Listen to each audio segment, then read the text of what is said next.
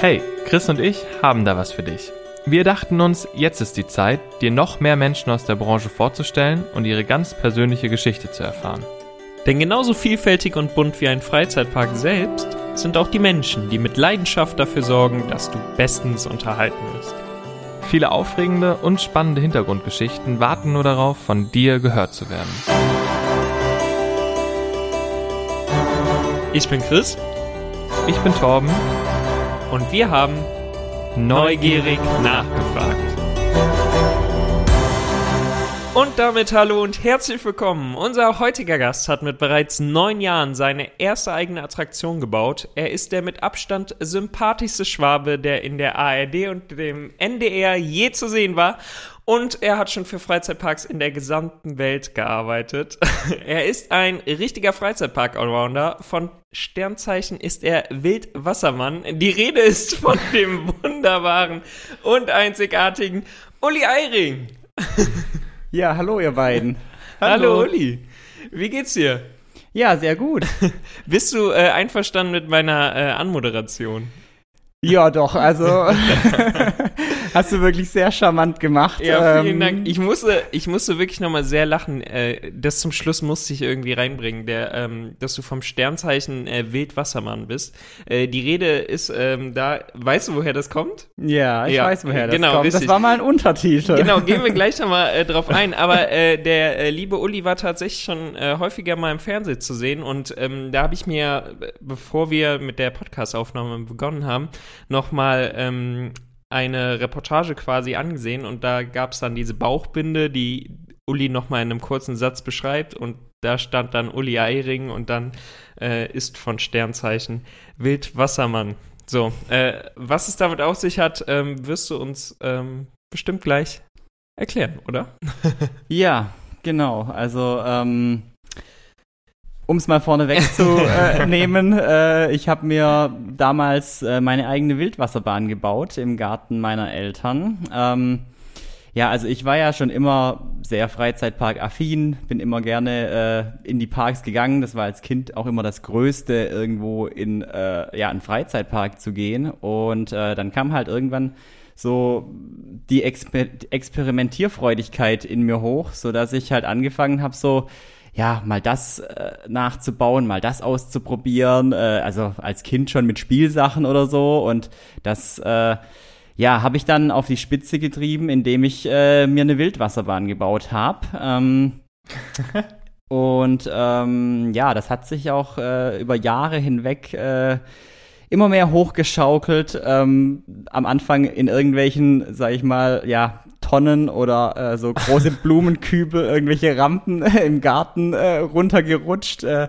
mit so Teichfolie so ein kleines Becken gemacht. Ähm, und äh, ja, und dann war das halt zuletzt, ähm, muss ich gerade mal überlegen, ist schon lange her, ist schon über 15 Jahre her jetzt. Ähm, ja, war das, war, war die Bahn dann zwei, zwei Meter hoch am Ende und 15 Meter lang und äh, also wirklich auch komplett mit Wasserkreislauf und so weiter. Krass. Und äh, ja, Und äh, ist das auch die, die ähm, Wasserbahn, die man dann letztlich zu sehen bekommen hat? Also äh, im, in der Reportage, ich glaube im ersten war es oder so. Ähm, auf jeden Fall, da wurde ja auch gesagt, mit neun Jahren hast du, glaube ich, angefangen. Ja, Stimmt genau. Das? Also Ja, ist das also- überhaupt richtig? Ich meine, ich habe mich Ich einfach glaube, der Informationen aus, aus diesem Ja, was äh, im Fernsehen kommt, stimmt doch wohl immer. Absolut. Also, sagen wir Ähm. einfach mal, das ist richtig mit neun Jahren. ähm, und dann hast du das wirklich immer weiter perfektioniert, deine Wasserbahn? Genau. Also klein angefangen und dann ähm, immer größer. Also es, ich kam natürlich auch so ein bisschen an meine Grenzen. Also ich muss dazu sagen, meine Eltern haben einen recht großen Garten. Ähm, äh, nicht, dass man jetzt meint, ich müll da den kompletten Garten zu mit sowas. Es gab auch Tabus, also ich durfte nicht auf dem Rasen bauen zum Beispiel. Ja, ich kann mich auch noch dran erinnern, äh, dass in, in dieser Reportage auch irgendwie gesagt wurde, es gibt so ein Seitenstück und das steht quasi dir zur Verfügung. Ja, genau. ne? Also da stand halt mal der Wohnwagen von meinen Eltern und äh, de, als, als es den dann nicht mehr gab, war dieser, diese Fläche, sei, diese lange Fläche seitlich am Haus frei und das, da war halt auch nichts äh, drauf angebaut. Wie gesagt, da war, da stand der Wohnwagen und gut. Und das war dann halt so die perfekte Fläche, ähm, an der ich mich verwirklichen konnte. und ähm, habe das ja dann auch gemacht, wie man in den Reportagen sehen kann. Und Aber- hast du das auch direkt alles alleine gemacht oder also oder hast du da noch große Hilfe dabei? Ich habe das wirklich, ohne jetzt irgendwie mich selbst loben zu wollen oder wie auch immer, ich habe das tatsächlich alles ganz alleine gemacht. Ja, krass. Ähm, jahrelange Erfahrung. Immer weiter perfektioniert. Nee, es ähm, hat sich halt alles so ergeben. Es war halt, ähm, ich habe das immer so im Sommer so vor mich hingebaut, also auch ohne irgendwie Zeitdruck oder so. Das war einfach eine reine Einfach weil man Bock drauf hatte. Ja, und dann, was sich halt so ergeben hat, ich habe ja da auch wirklich ähm, gar nicht viele Dinge dafür gekauft oder so. Es war ja jetzt nicht so, dass ich in den Baumarkt gegangen bin und mir die Sachen gekauft habe. Das waren halt Dinge, die ähm, zum einen so bei uns noch in der Garage standen. Wie Das, was alter, da war, der Gartenzaun, den, den ich mal abmontiert habe. Ja, also ich meine, ähm, ich äh, komme ja aus dem Schwabenland und da ist, wie du ja schon so schön erwähnt hast, und äh, in so einer schwäbischen Garage, da findet man halt eigentlich alles außer ein Auto. und, und da, das äh, kam mir damals sehr gelegen und ähm, ja, das und vom Sperrmüll so ein paar Sachen und so ähm, ist das alles entstanden. Also die Räder von dem Wagen, in dem man da Platz genommen hat, waren zum Beispiel von dem alten Rasenmäher abgeschraubt ähm, und dann halt auf so einem Holzbrett drauf und dann habe ich mir da meine Schienen auf Bretter geschraubt und seitliche Barrieren, dass man nicht entgleisen konnte. Also bei Testfahrten ist es aber auch mal passiert, zu entgleisen. Mit jemandem drinne? Äh, mit mir drin, Ja, nicht nur jemand. okay. Nee, also die ersten Testfahrten waren auch wirklich immer mit irgendwelchen, ja, so Säcke mit Blumenerde habe ich da reingesetzt oder keine Ahnung, Steine oder irgendwie sowas. Und wenn das dann geklappt hat, dann äh, habe ich mich dann auch selbst mit dem Fahrradhelm danach reingesetzt. Ja, sehr gut. ja, also so aus heutiger Sicht ist das auch echt krass, dass das meine Eltern echt so geduldet haben und da keine Angst um mich hatten. Ich glaube, deine Mama hat in einem äh, Interviewfaden auch gesagt, dass sie sich selbst in die Wasserbahn gesetzt hat. Ja, genau, ja, das Also- war. War das Vertrauen groß genug? Ja, also man muss natürlich sagen, das war eine Fernsehaufzeichnung. Also die wollten natürlich auch sowas sehen, dass da dann noch die Mutter mitfährt, Ja. aber sie ist davor auch schon mal gefahren. Ja, aber es okay, war jetzt nicht so, dass meine Mutter da auch mega oft mit der Wasserbahn gefahren ist. Regelmäßig. ja, genau, das waren dann eher Freunde von mir, die da, äh, äh, die das dann halt ganz cool fanden, äh, dass äh, bei deren Kumpel äh, eine Wasserbahn im Garten stand im Sommer und Ja, ja, mega gut. Ja, ich wollte gerade sagen, Ja. wie, viele, wie viele Freunde hast du dazu gewonnen? Ja, also es war jetzt nicht so der Mega-Hype, dass es da, dass es da je- jeden Tag Rambazamba war, aber, Aber es du war. warst schon so der Held im Ort wahrscheinlich, ja, oder? das schon so ein Ja. bisschen, ja. Aber ich habe sogar gesehen, du hattest so kleine Schilder ausgedruckt, wo die aktuelle Wartezeit drauf stand. Ja, ja. Also Die wurden natürlich War, immer gebraucht. ja, das kann aber auch an der Abfertigung liegen. ähm, aber wie nass wurde man am Ende wirklich? Also, Das konnte man tatsächlich einstellen. Also, Oha. ähm, wie gesagt, ich war sehr experimentierfreudig und irgendwann fing ich dann auch an, da vorne, ähm, also das Entscheidende ist ja wirklich, wie das, ja, das Boot oder in dem Fall der Wagen, wie der vorne gebaut ist. Und je nachdem, was man da vorne für einen Aufsatz äh, drauf macht, entwickelt sich dann auch die Welle entweder zur Seite, nach oben, äh, in, äh, rein quasi in, in, in, das, äh, in das Fahrzeug oder wie auch immer. Also das äh, konnte man tatsächlich einstellen und ich habe dann auch immer so versucht, so, ein, so einen gute, guten Mittelweg einzustellen. Mhm. Also so ein, so ein bisschen Tröpfchen und so, aber dass man da jetzt nicht äh, patschnass rauskam. aber da kann so mancher Freizeitpark heute noch ein Liedchen von singen, wie man seine Boote vorne äh, baut, damit man sehr nass wird. Ja, das stimmt. Ja, auf jeden Fall, nachdem du mit der äh, Wildwasserbahn, also als die dann eigentlich äh, komplett stand, hast du dich irgendwann dazu entschlossen, die, glaube ich, wieder abzubauen und eine neue Attraktion zu bauen. Ist das richtig? Ja, also ich habe wirklich die Wildwasserbahn jedes Jahr aufs Neue aufgebaut. Ähm, Ah, okay. Das war halt auch immer so eine, ja, so eine Sicherheitssache. ähm, weil, äh, ja, ich habe ja gerade schon die Materialien beschrieben, mit denen Ja, ja, das okay, gebaut gut. war. Und ähm, das war halt, ich meine, im Winter wird sowas halt morsch und, Okay, und alles und dann wurde das immer alles abgebaut Ah, und äh, hat dann natürlich auch immer wieder dafür gesorgt, dass man im nächsten Jahr dann wieder von Null anfangen konnte und halt irgendwas Neues ausprobieren. Also es gab da auch verschiedene Versionen. Also es gab halt die Version mit äh, gerader Drop einfach runter ins Wasser. Dann gab es auch mal mit äh, so einer gerade Ausfahrt dazwischen und dann nochmal runter. Ah, cool.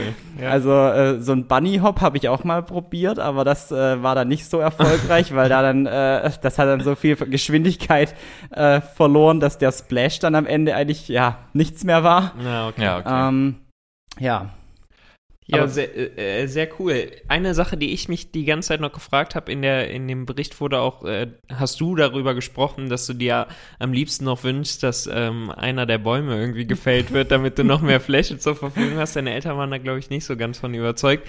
Wie ist es?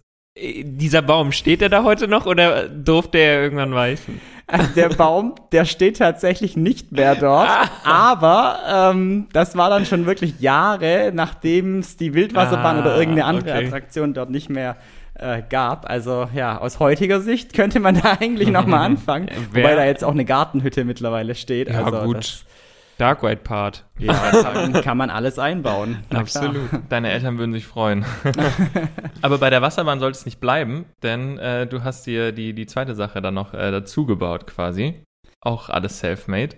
Ja, genau. Also Wasserbahn war das eine und dann kam halt so die Phase, ähm, ja, wo ich echt äh, so ein bisschen Fan von so Freefall-Towern und so Geschichten wurde und dann hatte ich mir halt damals die Frage gestellt, ja, wie könnte man denn sowas Richtung Freefall-Tower selber bauen, ähm, ohne da jetzt irgendwelche Schäden davon zu tragen. Ja gut, Fahrradhelm auf ja, genau. und gib mir. Ähm, nee, äh, mir kam dann ähm, das Fahrgeschäft Fliegender Teppich in den Sinn. Also das ist ja sowas ja. wie Mhm. ähm, im Phantasialand zum Beispiel der äh, lustige Papagei oder im Europapark der London Bus, ähm, die quasi so ja, hoch und runter fahren. Um ehrlich zu sein, musste ich, als ich die Aufnahme noch gesehen hatte, auch äh, an diese neuen äh, Kinderschaukeln denken, die ja tatsächlich mittlerweile wieder vermarktet werden von ähm, aber einem italienischen Hersteller, die kleiner sind und in so kleineren Parks stehen. Zum Beispiel im Rastiland steht sowas und im Ravensburger Spieleland. Ähm, die sehen exakt so aus wie das, was du da gebaut hast. Na, okay. Würde ich mal äh, anrufen. Ja, die haben das alle von mir abgeguckt. ja eben deswegen. ähm, nee, also das war wirklich die Grundidee, ähm, so ein Freefall-Gefühl in irgendeiner Art und Weise hinzukriegen. Ähm, ja, der ursprüngliche Plan war dann auch wirklich, das Ding wirklich ganz oben anzusetzen und dann halt einmal so mit Schmackes runter, ohne irgendeine Gegenbremse oder sowas. ja. Ähm, da war dann auch das gleiche Spiel mit dem Ausprobieren. also, ja, es hat sich halt schon angedeutet, dass es schief geht, ähm, weil ähm, Gut. also es, äh, ja, wenn man, sobald man das mit Gewichten hat fahren lassen, hat man gemerkt, dass es in der, sobald die Schaukel quasi in der Mitte war, gab es immer diesen Moment, wo das in eine Richtung kippen kann. Und das war dann immer so ein Problem und ähm, ja, und ich wollte das aber nicht so wirklich wahrhaben und habe mich tatsächlich auch mal da reingesetzt. Oh. Ähm, das war jetzt nicht so gut, das Ende. Also ich habe mir nichts gebrochen und so, aber äh, ja, es hat da mal so eine Stütze entwurzelt und sowas. Also das Oh war Gott. so, ja. Also äh, auf jeden Fall, ja. ich weiß noch, mein Okay. Vater stand daneben, der hat, glaube ich, äh, äh, er ist, glaube ich, auch kurz erschrocken äh, in der Situation, aber es ging alles gut aus zum Glück. Und ähm, ja, und dann wurde mir aber dadurch halt am eigenen Leibe bewusst, okay, das kannst du so nicht machen. Ja. ähm, sodass ich das Ganze dann auf halber Höhe angefangen habe und mir halt eine neue Technik überlegt habe, wie man das auslösen kann, da, dass man da quasi so ein Stück runterfällt. Und das hat dann auch geklappt, war auch wirklich noch intensiv genug. Und ähm, ja, und um das Ganze natürlich dann noch so ein bisschen ähm, schöner zu machen und noch ein bisschen spektakulärer ist es natürlich nicht bei der Schaukel so an sich geblieben, sondern ähm, ich hatte ja noch die Folie von der Wildwasserbahn übrig, also habe ich das Ganze noch indoor gebaut und mit Effekten bestückt und dann ähm, ja wurde das ähm, auch eine ganz coole Thrill-Attraktion dann in dem Jahr. ja, mega gut. Ähm, den Namen The Secret of äh, Kukulkan. Kulkulkan Mhm. ähm, hatte das Ganze. Gab, also gab es da eine Story drumherum, die du irgendwie noch geschrieben hast, erschaffen hast? Ja, oder? also ich habe da mit einem Kumpel zusammen, haben wir da so ein bisschen recherchiert und äh, kamen dann auf so einen, äh, ja, auf einen Maya-Gott, der tatsächlich Kukulkan heißt. und äh, ja, und auf die Schiene haben wir das dann alles aufgezogen, um da ein bisschen Story noch so mit reinzubringen, dass man so in diesen Tempel quasi geht und dann diese, da diese Schaukel ist. In welchem cool, Jahr ja. war das nochmal? Oh, da fragst du mich was. Das müsste 2007, Also Brisant hat gesagt, du warst 2008 17. gewesen Ja. sein, so den Dreh rum. Ja. Ja. Ja, cool. Aber ich, also in dem Bericht sieht man, dass du eine Ansage eingesprochen hast und ich glaube, man hört kurz äh, auch einen Soundtrack also sehr, sehr äh, witzig gemacht auf jeden Fall. Ich glaube, Chris wäre nicht eingestiegen. Super aufwendig, wenn ich daran denke. Also äh, ich hatte, also ich hätte auch immer Spaß daran gehabt, hatte aber, glaube ich, nie den entsprechenden Garten so dafür. Und, ähm, Und nicht die schwäbische Garage. Nee, nicht die schwäbische Garage, die hat mir auf jeden Fall gefehlt. Und äh, bei Torben, ich glaube, der hätte lieber irgendwie seine eigene Zuckerwatte am Straßenrand verkauft und sein erstes Geld verdient, bevor er eine Attraktion im Garten baut. Ähm, Wie gesagt, aber ja, Pläne, ich finde es mega, mega cool, dass du das gemacht hast. Äh, ist es bei den Attraktionen geblieben oder hast du noch mehr gemacht, die dann nicht im Fernsehen gezeigt wurden? Oder? Ja, also es gab noch ein Jahr danach, wo ich auch noch eine Attraktion gemacht habe. Das war so eine, ja, ich nenne es mal Special Effect Show mit ganz viel Wasser auch wieder und äh, wo ich dann so, ja, das hatte ein Piratenthema und im Prinzip, man hat von so einem Steg das Ganze angeguckt und äh, das Konzept äh, dieser Show war eigentlich man wird nass und zwar richtig nass, so nass, dass man, dass es eingeplant war, die Show nur mit einem Regenponcho anzuschauen, um halt ja. einfach ganz ja, andere Effekte auch mal auslösen zu können. Ähm, und äh, ja, und ich meine, wenn man so ein Ding anhat, dann ähm, wird, wird man ja nicht wirklich nass, aber man äh, ja. kann halt dann trotzdem die, äh, die Wellen und Fontänen direkt so. Ja. Ich wünsche, man genau. könnte Torbens Gesicht sehen. Ja, ich wollte gerade sagen. Ich weiß also, ja nicht, wie Torben zu Wasser steht. ja, und auch zu Regenponchos. De, de, dem hätte äh, der, das Regenponcho nichts gebracht. Nee. Also das hätte. Ich hätte mich da nicht hingestellt. Aber äh, du hättest es gerne ausprobieren dürfen. Ich glaube, du hättest ja. richtig Spaß gehabt, dann klitschnass. Naja, nee, aber es war auch wirklich eine, eine coole Zeit äh, damals, die auch äh, echt krass so äh, Wellen geschlagen hat, wenn ich so an die ganzen äh, Freizeitparkforen denke. Ich meine, mhm. dadurch hast du, Chris, ja das auch mitbekommen damals ja, letzten ganz genau. Endes. Ganz genau, das war mein ähm, erster Kontaktpunkt zu dir quasi. Ja, das stimmt. Ja, weil das halt einfach äh, ich hatte das damals in die Foren gestellt ähm, und dann hat es irgendwann ein Redakteur von Spiegel Online gefunden und äh, dann äh, auf Spiegel Online veröffentlicht. Und dadurch kam dann auch die ganze Fernsehgeschichte ähm, zustande. Und dadurch wurde das halt so ein ja, so ein großes Ding dann auch, dass das in den Foren dann so abging und also ich glaube so aus heutiger Sicht, also ähm, wenn es damals schon so Instagram und Facebook äh, gegeben hätte, dann wäre die Influencer-Karriere gar nicht so verkehrt dann wär, gewesen. Dann wärst du nicht bei den Parks gelandet, sondern einfach als Influencer. Das, ja.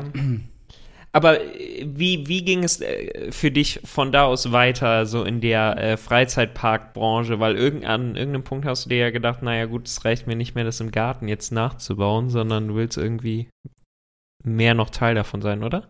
Ja, also ich meine, irgendwann ist dann die Schulzeit natürlich zu Ende ja. und man muss halt dann mal was Richtiges machen und kann nicht mehr sowas nebenher machen. Das, das war auch der Hauptgrund. Also es ging halt irgendwann zeitlich nicht mehr, mhm. ähm, dass, das, äh, dass ich da was gemacht habe. Ähm, plus die Tatsache, dass meine Eltern eine Gartenhütte haben ähm, ja, und dann ähm, kam halt so die Zeit nach der Schule, ähm, wo ich mir halt überlegt habe, ja, was mache ich denn? Ähm, und ähm, für mich stand schon immer fest, ja, Freizeitpark, äh, da ähm, möchte ich hin, da will ich was machen, äh, das interessiert mich, aber es gibt halt nicht so den, äh, ja, den Weg, wie man das macht. Ähm, das, äh, ja. ja. also es klar, man kann natürlich, äh, es gibt verschiedene Wege, aber es gibt halt nicht den einen Weg, wie man das halt macht. Äh, und ja, ich habe dann natürlich auch so ein paar ähm, Ferienjobs gemacht, habe da in Tripsdrill gearbeitet, also da ähm, wohnen auch meine Eltern in der Nähe. Quasi dein Homepark. Genau, das, äh, das äh, war mein Homepark damals und dann äh, ja da so ab und zu gejobbt und so weiter und dann ähm, ja ging es halt so Richtung, ja was machst du denn jetzt nach der Schule? Und ähm, ja, und dann äh, hatte ich durch Zufall ähm, von einem Freizeitpark-Fan äh, einen Bericht gesehen, dass er im Disneyland Paris gearbeitet hatte. Das war in, ähm, ja, in der FKF-Zeitung damals und dann ähm, fand ich das ganz spannend. Da war halt nur ein Problem daran, äh, Französisch. ähm, ja, also ja, ich hatte zwar Französisch äh, in der Schule, aber bei haben ist es auch geblieben. Ja, gut. Aber wärst du gerne nach Paris gegangen, wirklich? Ähm, also es war halt damals schon so ähm, eine Sache, die mich interessiert hätte, ähm, nach Paris zu gehen und halt, ja, ich war relativ spät äh, bei Disney, also es war auch so um den Dreh rum 2008, glaube ich, war ich zum ersten Mal im Disneyland erst und fand mhm. das halt total faszinierend. Ähm, mit welcher Professionalität halt einfach dort gearbeitet wird und ähm, wie da die Themenwelten einfach aufgebaut sind und wie immersiv da alles ist. Und ähm, ja, und da ist mir natürlich auch aufgefallen, dass da wirklich auch ganz viele junge Leute arbeiten, die alle mega nett sind und so. Und da dachte ich auch schon, ach, das ist auch schon cool, da zu arbeiten. Und deshalb war erstmal nur Disneyland Paris so eine Option, weil ich das halt kannte. Und ähm, ja, dann habe ich da halt so ein bisschen recherchiert, hatte mich, ich glaube, ich hatte mich auch beworben, aber in dieser Zeit kam mir dann irgendwann mal so der Gedanke, hm, also eigentlich, es gibt ja nicht nur Disney Paris, äh, es gibt ja auch in der USA Disney und da kann man ja Englisch sprechen.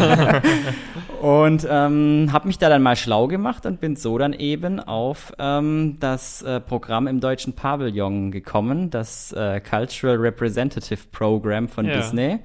Ähm, ja, da geht es darum, dass äh, man quasi ähm, als Deutscher ähm, Deutscher spielt. so grob. Ähm, nee, also in Epcot gibt's ja die verschiedenen äh, Themenländer und ja. einer davon ist auch Deutschland und äh, die Themenländer in Epcot sind halt so authentisch, dass eben in jedem Land auch wirklich nur Mitarbeiter arbeiten, die aus dem jeweiligen Land kommen und da bietet Disney eben im großen Stil ähm, solche Austauschprogramme an ähm, mit denen man dann komplett organisiert dann in die USA mit Visum und allem drum und dran ähm, reisen kann und da quasi ein Jahr Auszeit äh, machen und bei Disney arbeiten. Und das fand ich halt wahnsinnig spannend und habe mich dafür dann beworben. Okay. Und wie, äh, wie, hast du das gemacht? Hast du quasi einfach eine Bewerbung geschrieben oder gab es da so ein offenes Casting oder wie läuft das ab? Ja, da gab es ähm, also da gab es eine Website, ähm, wo man sich dann bewerben konnte. Ähm, man hätte es parallel auch ähm, übers Arbeitsamt machen können, ähm, aber ich hatte es dann über die Website gemacht. Das mhm. lief dann über eine französische Agentur irgendwie extern, die da schon mal so vorselektiert hat mit so einem ähm, Telefoninterview, wo man halt so ein bisschen gefragt wurde, warum man das macht und so weiter. Das war eigentlich recht easy und dann hatte ich ähm, einen Termin in Berlin für, ein, für das richtige Interview und oh. bin dann ähm, auch wirklich nach Berlin geflogen dann ähm, für ein längeres Wochenende. Ich hatte mich dann da praktischerweise noch mit einem Kumpel treffen können, dass ich das so ein bisschen noch äh, verlängern konnte. Ja. Ähm, und hatte dann wirklich in Berlin dieses Interview mit Disney und ähm, ja, und so fing das Ganze dann an und ähm, war auch wirklich äh, dann sofort total beeindruckt, ähm, weil dann halt da, also da waren halt dann wirklich auch die äh, ja Recruiter aus Amerika da mit ihren Disney-Namensschildern, die dann da äh, im Berliner Arbeitsamt rumliefen und einen interviewt haben und ähm, also es war cool. schon äh, wirklich cool und ähm, ja und hatte dann da mein Gespräch und bei dem Gespräch war es dann so, dass ich äh, gefragt hatte, ja, wie ist es denn? Ähm, also ich ähm, habe jetzt die nächsten Monate erstmal nichts äh, so wirklich vor. Also mir wäre es recht, wenn ich da relativ früh irgendwie äh, hin könnte. Quasi morgen. also hatte das halt mal so angedeutet, dass äh, wenn, wenn die die Terminauswahl machen, weil es wird halt übers ganze Jahr werden immer in unterschiedlichen Gruppen die Castmember dahin geschickt. Ähm, hatte das halt nach einem relativ äh, frühen Zeitpunkt da, äh, hatte ich danach gefragt. Und ja, und dann äh, war das alles vorbei und äh, nach circa einer Woche kam dann äh, eine E-Mail. Und da war ich dann erstmal enttäuscht, weil da stand dann drauf Warteliste. Oh. Und dann dachte ich erstmal, oh, das ist ja jetzt richtig blöd. Jetzt weißt du ja nicht, was da, äh, was da los ja, ist und wie und was. Und ähm, ich hatte damals, äh, ich wollte eigentlich ins Merchandise gehen. Also man hat die Wahl zwischen äh, Food and Beverage oder Merchandise und ähm, ja, und dann dachte ich mir so, ja, also ich will da unbedingt hin und das mit der Warteliste muss äh, schneller ja. gehen und hatte dann nochmal angerufen, hatte dann auch gesagt, ja, also mir egal, ich nehme auch Food, äh, äh, was ihr habt, so nach dem Motto. Und ähm, nach drei Tagen kam dann auf einmal nochmal eine E-Mail. Ja, wir haben eine, ähm, wir haben eine Position für dich im Food ähm, und du fliegst in vier Wochen. Oh, und ich so, what? Und das war halt die Sache, weil durch das, dass ich nach dem frühen Termin gefragt hatte, äh, war ich nicht auf der regulären Warteliste, sondern äh, quasi auf irgendeiner Warteliste, wo dann halt äh, tatsächlich der nächstmögliche Termin dann krass, ja. Äh, offen wurde und ich den dann füllen konnte, was echt krass war. Und was noch krasser war in dem Moment, ich hatte noch nicht mal einen Reisepass zu dem Zeitpunkt, weil ich ja noch gar nicht damit gerechnet habe, dass das so schnell geht. Oh, wow. Also oh, das Mann. war dann. Wie aufgeregt warst du? Ja. Also, also keine Ahnung, wenn ich mir vorstelle, man sagt mir irgendwie so, also ich bewerbe mich für sowas, man sagt mir aus heiterem Himmel, so in vier Wochen geht's halt los irgendwie und du gehst ein Jahr ist es, ne? Ja, genau. Ge gehst ein Jahr irgendwie in die USA. Ja, also, Also, das das ist halt mega krass, oder? Ja, also das war eine mega krasse Zeit. Also diese vier Wochen dann äh, mit hier erstmal äh, den äh, Reisepass organisieren als Basis mal. Ja. Ähm, dann musst du ja das Visum äh, organisieren, brauchst dann Termin bei der Botschaft, musst das abholen. Das wird dir dann per Post, wird dir das zugeschickt dann mit, äh, also wird dir der Pass zurückgeschickt mit dem Visum drin. Ähm, und die ganzen Dinge mussten da halt ablaufen, ähm, plus äh, alles zu organisieren. Ja, äh, äh, ich bin dann ein Jahr weg und äh, Ja. äh, ja, und eben mit Disney dann halt das, äh, den Termin vollends abstimmen und ähm, alles, was da noch gebraucht wird vorher. Also das war schon echt krass äh, ähm, für mich und auch für meine Eltern letzten Endes, weil ähm, Ja, ja, klar, du ja. bist da halt dann einfach ja, ja, dann weg. Aber Ja. wie genau läuft das dann ab? Also Disney sagt dir, okay, du kannst in vier Wochen zu uns kommen und wir stellen dir quasi die Übernachtungsmöglichkeiten, also die Unterkunft und auch den Flug und auch irgendwie was noch? Oder ist es so, okay, also der Job ist da, aber um den Rest musst du dich kümmern? Nein, also teils, teils. Also Disney hat ähm, vier Dörfer quasi, ich nenne es mal Dörfer, so Apartmentkomplexe, in denen äh, die, äh, die internationalen Cast-Member wohnen oder auch Amerikaner. Und also das ist quasi alles organisiert, wo du wohnst. Das ist komplett, ähm, ja, das kaufst du im Paket so nach dem Motto. Ähm, um den Flug, da konntest du dich entweder selber drum kümmern oder ähm, Disney hätte da auch einen Flug äh, organisiert, den du aber erstmal hättest selber bezahlen müssen. Ähm, man hat dann den Hinflug, ähm, den ähm, hat man dann rückerstattet bekommen, wenn man quasi das Jahr dort äh, gearbeitet hat und nicht irgendwie Ah, okay. Scheiße gebaut hat Ja, und gut. rausgeflogen ist Ja. oder so. Dann haben sie einem den, den Hinflug erstattet und dann konnte man sich theoretisch mit dem Geld vom Hinflug den Rückflug äh, kaufen. Ja. So war so der Gedanke dahinter. Aber also ja, das musste man dann äh, auch selber machen. Ähm, aber sonst war wirklich alles organisiert, also auch ähm, wirklich super, wie man es halt von Disney gewohnt ist, war halt auch das äh, super organisiert. Auch der Transfer vom, äh, vom Flughafen dann in die Apartmentkomplexe, auch dafür gab es eine Lösung, die du dann mit so einem Shuttle äh, machen konntest. Und Ja. also sie hatten da wirklich für alles ähm, eine Lösung und haben einen da ganz gut durchgeleitet. Also wirklich auch, ähm, wie du dich an der Botschaft verhalten sollst. Äh, und also äh, die, die leiten einen da wirklich extrem gut äh, durch, durch den ganzen Prozess. Und ähm, ja, aber das war halt trotzdem krass, weil es nur vier Wochen waren bei mir. Und ähm, also das Nervenaufreibendste war wirklich die Woche, bevor ich geflogen bin, weil ähm, da war es dann wirklich so, dass ähm, mein Visum noch nicht da war. Weil, wie gesagt, das wird bei der Botschaft dann bearbeitet, nachdem du dort warst, und äh, dann wird's per Post äh, zurückgeschickt. Und ähm, mein Visum kam wirklich einen Tag, bevor ich geflogen oder hätte fliegen müssen, äh, kam das bei mir zu Hause an. Das heißt, ich wusste bis einen Tag vorher nicht, ob ich jetzt wirklich fliegen werde oder nicht.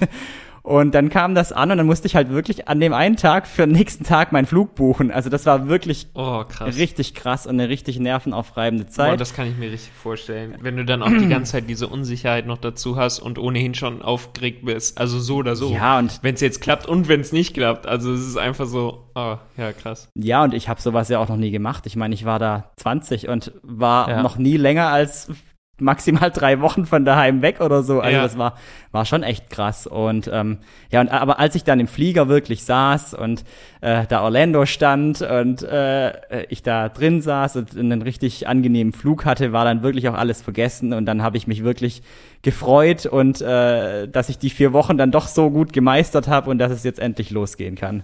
Aber das heißt, du bist komplett alleine quasi geflogen. Also da gab es nicht irgendwie in Frankfurt oder von wo du gestartet bist, so eine, so eine Gruppe mit hier, wir sind International Program mäßig äh, und alle bei Disney, sondern du warst wirklich auf dich selbst quasi da noch gestellt.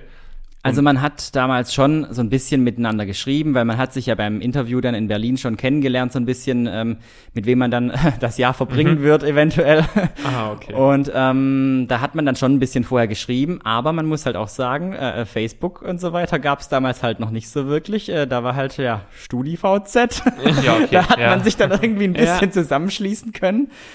Ähm, und ja, aber in meinem Fall, durch das, dass das alles so kurzfristig war, da konntest du ja gar nichts groß ausmachen. Also das war dann halt wirklich Ja, äh, klar, stimmt. äh, ja, Gut, ja, komplett Flug- selbst gemacht. Äh, und äh, das erste Mal, als ich dann in Orlando ausgestiegen ähm, bin und mein Shuttle gesucht habe, äh, was mich dann zu den äh, Apartments bring, bringen sollte, ähm, da habe ich dann wirklich eine Deutsche getroffen, die auch mit mir angekommen ist, mit der ich aber keinen Kontakt vorher hatte, aber da habe ich dann die erste Person oder den ersten Verbündeten gehabt, wo man dann so ein bisschen zusammen dann die, die Sache weiter angehen konnte.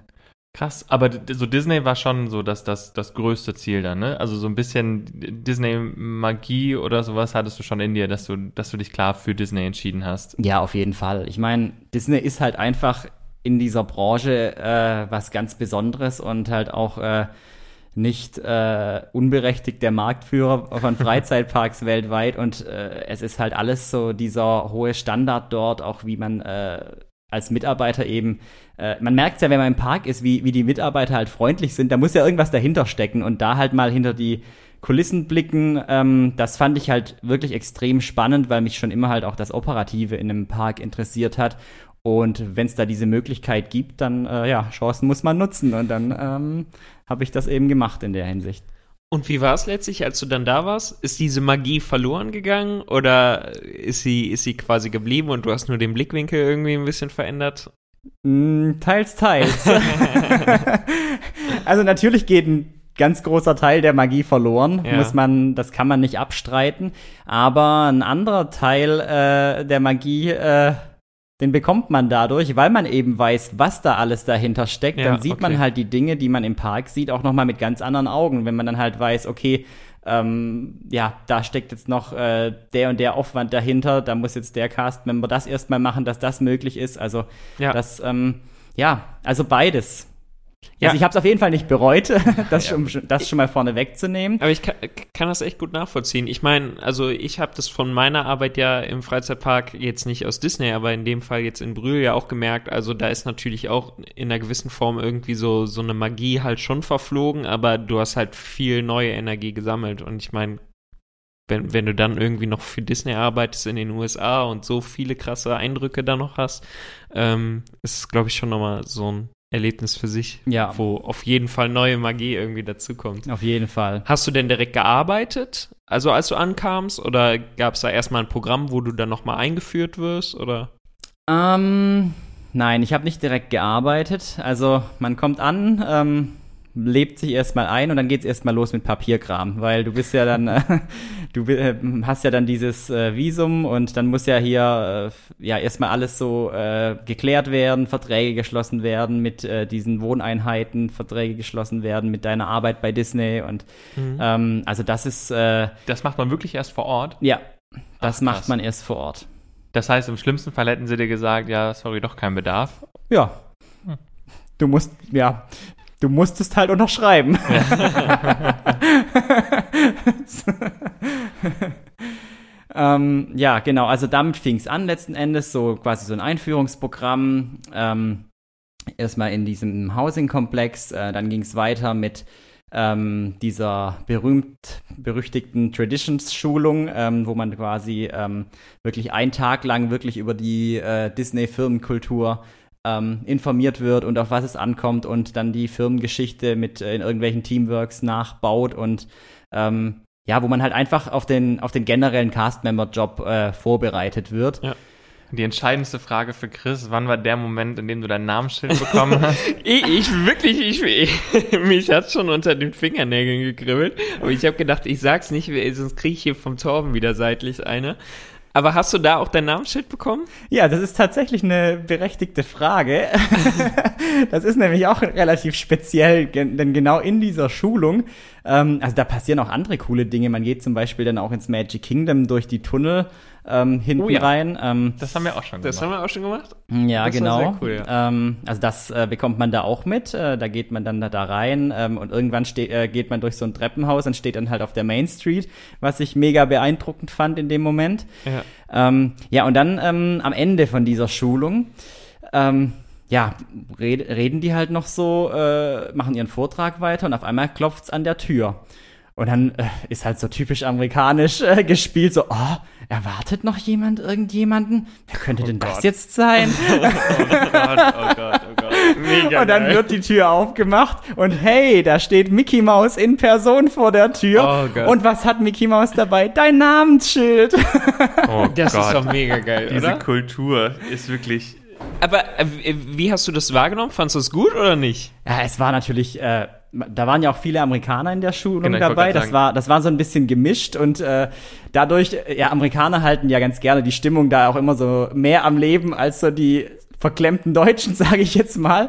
Ähm, und äh, dann war natürlich, wow, Mickey, oh, and he has, has your name tags. Und dann war halt jeder schon so gehypt, äh, dass er jetzt endlich da loslegen kann und sein Namensschild bekommen hat. Und ähm, also es war schon cool. Es war natürlich ein bisschen too much. Oh ja, Muss man wirklich. Den, ja, für den Schwaben. Nein, man muss sich halt drauf einlassen können auf das Ganze. Also Ja, und das äh, konnte ich halt auch wirklich, weil mir halt damals schon bewusst war, dass das einfach eine einzigartige Sache ist, die man in dem Moment einfach genießen sollte und dann nicht irgendwie sich querstellen, weil das halt auch so nicht mehr nicht noch mal kommen wird. Äh, da gab es auch wirklich andere, äh, die da gearbeitet haben, die da das die da äh, gar nicht Disney-affin waren zum Beispiel und nur in der USA äh, eine Zeit verbringen wollten. Ähm, die haben da natürlich die Augen verdreht, aber ich persönlich fand's mega cool. Boah, aber da wird das ja aber auch schwer. Wenn du so gar nicht den Bezug damit auch emotional hast, dann kann ich mir vorstellen, wird das ein langes Jahr. Ja, doch, wahrscheinlich. Also, ja, der ein oder andere hat sich dann doch noch ein bisschen mitreißen lassen von den Leuten. Ähm, aber ja, da ist dann halt nur Arbeit und dann äh, da zählt halt dann mehr das, was man halt äh, außerhalb der Arbeit macht. Mhm. Und Arbeit ist halt Arbeit, aber die ja, sind halt dann nicht so in der Arbeit aufgegangen, wie jetzt äh, manch anderer, der das gemacht hat wegen Disney. Ja, aber das heißt, du warst dann wirklich in diesem deutschen Pavillon. Also vielleicht müssen wir es nochmal ganz kurz erklären, wie Epcot. Ich habe erstmal noch eine Frage. Hast du dein Namensschild heute noch? Ja, nicht nur eins. Sehr cool. Wirklich, man muss das vielleicht nochmal erklären. Ich glaube, das ist ja, also bei Disney ist das ja sowieso was ganz Besonderes. Dieses Nametag, dieses Namensschild ist ja eigentlich, also das ist ja ein super, Deine ID quasi. ja, super wichtiges Element, oder? Ja, auf jeden Fall. Also die, die Gäste rufen einen auch teilweise beim Namen. Also Ja. da, die gucken da wirklich drauf, ähm, was man ja bei uns eigentlich nicht machen würde, dass man jetzt äh, irgendwo an der Kasse sagen würde, ach Frau Müller, können, ich habe noch eine Frage. Ja. Äh, aber das ist dort wirklich wichtig und die gucken da drauf und fragen dich da auch. Und selbst wenn man das Namensschild vergessen hatte, ähm, musste man äh, ein anderes Namensschild ähm, anziehen. Also da gab es dann Ersatznamensschilder, halt mit einem anderen Namen. Dann hieß man halt an dem Tag Hans oder so. So im ganzen Bereich aller Hans. Ja, ich wollte gerade sagen, also. ähm, ja, aber ich Ja, finde, da mal noch so ein kleiner, äh, wenn wir gerade bei dem Thema sind. Also wenn ihr mal, wenn ihr mal wieder in Walt Disney World seid und ihr seht einen Chris aus Orlando, das ist zu 90 Prozent ein vergessenes Namensschild. ah, okay, ja, sehr gut. Chris aus Orlando oder Alex aus Fort Lauderdale. Das sind so die gängigsten. ich habe mein Namensschild vergessen, Namensschilder, weil es eben So, dass alle Kollegen auch immer so Bescheid wissen. Ah, ja, okay, du hast Weil es halt dein auch egal ist, ob es jetzt äh, äh, ja männlich, weiblich, äh, weil Alex können halt beide tragen. Ah ja, und, ja, äh, stimmt. Chris Chris genauso. ja genauso. genauso. Ja, ja. Ach, krass. Ja, sehr cool. Ja, macht auf jeden Fall Sinn. Und die Namensschilder sind halt auch wirklich unglaublich schön, finde ich. Also die sehen ja wirklich schön aus. Namen sind äh, ja auch eingraviert. Ja, genau. richtig? Die sind genau. auch echt Also hochwertig, also nicht oder so, aufgeklebt, ja. sondern wirklich da reingestanzt in das Plastik. Okay. Was nicht aussieht wie Plastik, aber Ähm, Gut, das ist ja bei Disney häufig. Kurze also. Frage noch. Die, äh, also, du hast mich jetzt ein bisschen angefixt mit diesem Namensschild mit dem Chris aus Orlando. Ähm, kennst du da jemanden, der sein Namensschild vergessen hat und mir eins zusenden will oder so? Hm, müssen wir mal schauen. Ja, gut. Also Ähm. auf dem Stegreif jetzt nicht. Ja, das äh, klären wir vielleicht wann anders. Okay, kommst, Torben ist schon- aber du kommst ja gar nicht aus Orlando, das wäre ja falsch. Ja, das ist mir egal, aber es steht halt Chris drauf und es ist ein äh, Disney-Namensschild. Also ich wäre voll daby. Chris aber würde auch bevor, eins aus Paris nehmen. Ja, das würde ich auch nehmen. Ja. Nee, ich weiß bevor Torben jetzt hier ähm, Ja, ich lasse Ja. euch da in eure Namensschild-Debatte. Ähm, nee, bevor ich eigentlich nochmal dich genauer fragen wollte, wo genau und was genau du gearbeitet hast und wie das genau war, ähm, sollten wir vielleicht nochmal kurz erklären, was Epcot am Ende des Tages wirklich ist, weil es ist ja auch in dem Sinne kein klassischer Freizeitpark, weil es auch nicht so viele Attraktionen gibt und auch im deutschen äh, Bereich, also im deutschen Themenbereich ja gar keine Fahrattraktion in dem Sinne steht. Das heißt, es geht wirklich nur darum, äh, Kultur in Anführungsstrichen zu repräsentieren, zumindest das, was Disney unter deutscher Kultur versteht. Ähm, und was hast du dann genau gemacht? Ja, also ich habe ja schon gesagt, dass ich im äh, Food and Beverage Bereich war und ähm, der deutsche Bereich hat eben ähm, ein großes Restaurant, übrigens auch das größte in Epcot, der Deutsche Biergarten mit ähm, um die 400 Plätzen. Sehr gut. Ähm, plus ähm, außen ähm, auf der, an der Promenade oder auch in diesem Innenhof von dem deutschen Bereich, da gibt's halt noch diverse ähm, ja, Stände, wo es äh, Bier, Brezeln und ganz viele typisch deutsche Dinge gibt. Die da so wären? ja, ja. Also zu meiner Zeit waren das wirklich Bier und Brezeln. Dann gab's noch in diesem Sommerfest, äh, das war der Quick Service, also das Schnellrestaurant Mhm. dort, ähm, da gab's dann noch ähm, Bratwürste und Frankfurter Würste. Ähm, Apfelstrudel hatten wir noch, äh, dann noch so ein Streuselkuchen. Ähm, ja, also war auch wirklich sehr authentisch deutsch und die Bratwürste waren zum Beispiel auch äh, aus einem äh, von einem Metzger aus Florida, von einem deutschen Metzger aus Florida extra, der das halt nach äh, wirklich deutschen Rezepten da Ach krass. äh, ja, verwurstet cool. hat. ja. Ähm, also da hat man schon wirklich Wert drauf gelegt. Auch die Brezeln waren äh, ja waren von dem deutschen Bäcker aus Kanada, aber aber gut, es war wirklich, also man hat sich da wirklich Mühe gegeben, die ähm, äh, ja den amerikanischen Geschmack zu treffen, aber halt doch so deutsch wie möglich letzten Endes. Und ähm, da habe ich eben gearbeitet ähm, an den äh, verschiedenen Ständen, beziehungsweise war es so ein bisschen zweigeteilt. Ähm, die erste Hälfte, wenn man anfängt, ähm, ist man quasi draußen an den verschiedenen Ständen oder macht dann auch drin sowas wie äh, das Buffet auffüllen und so, also so ähm, die ganzen äh, organisatorischen und äh, operativen äh, Jobs und das zweite halbe Jahr ungefähr war man dann äh, Kellner im Restaurant drin, im Ja, Biergarten. okay. Aber wie viel Brezeln hast du am Anfang so verkauft? Oh Gott, das weiß ich nicht mehr. Aber da geht schon Das- ordentlich was. Ja, auf jeden Fall. Also, ähm, Torben interessieren hier nur Zahlen und Fakten. nee, also da, also das krasseste war wirklich an Silvester. Da, ähm, ich bin ja im Dezember damals angekommen bei Disney und äh, war dann äh, an Silvester noch im Training und dann, ähm, du kennst ja vielleicht dieses äh, kleine Pretzel-Car da außen Mhm. an der Promenade. Das ist ja in der Regel, da steht halt ein Cast-Member und verkauft dann halt die Brezeln und äh, zwei verschiedene Biersorten. Und an Silvester standen wir da halt einfach zu sechst Oh Gott. mit Wow. zwei Kassen, ähm, noch zusätzlich Getränken und äh, zusätzlich Bier. Also da hatte jeder einen Zapfhahn im Prinzip und hat am laufenden Band da Bier gezapft und äh, die, die zwei an der Kasse haben am laufenden Band äh, kassiert und die Brezeln dazu rausgegeben. Krass. Also das war wirklich krass. Krass, Sowas ja. habe ich auch noch nie gesehen, dass man so, so einen kleinen Stand äh, einfach mit so vielen Mitarbeitern betreibt und man das auch braucht in dem Moment. Ja. Für Brezeln und Bier. Wir sollten, na, für, ich speichere mir das mal ab. Für die Zukunft so. Aber Aber hat wieder eine neue Geschäftsidee. Ähm, ja, schauen wir mal.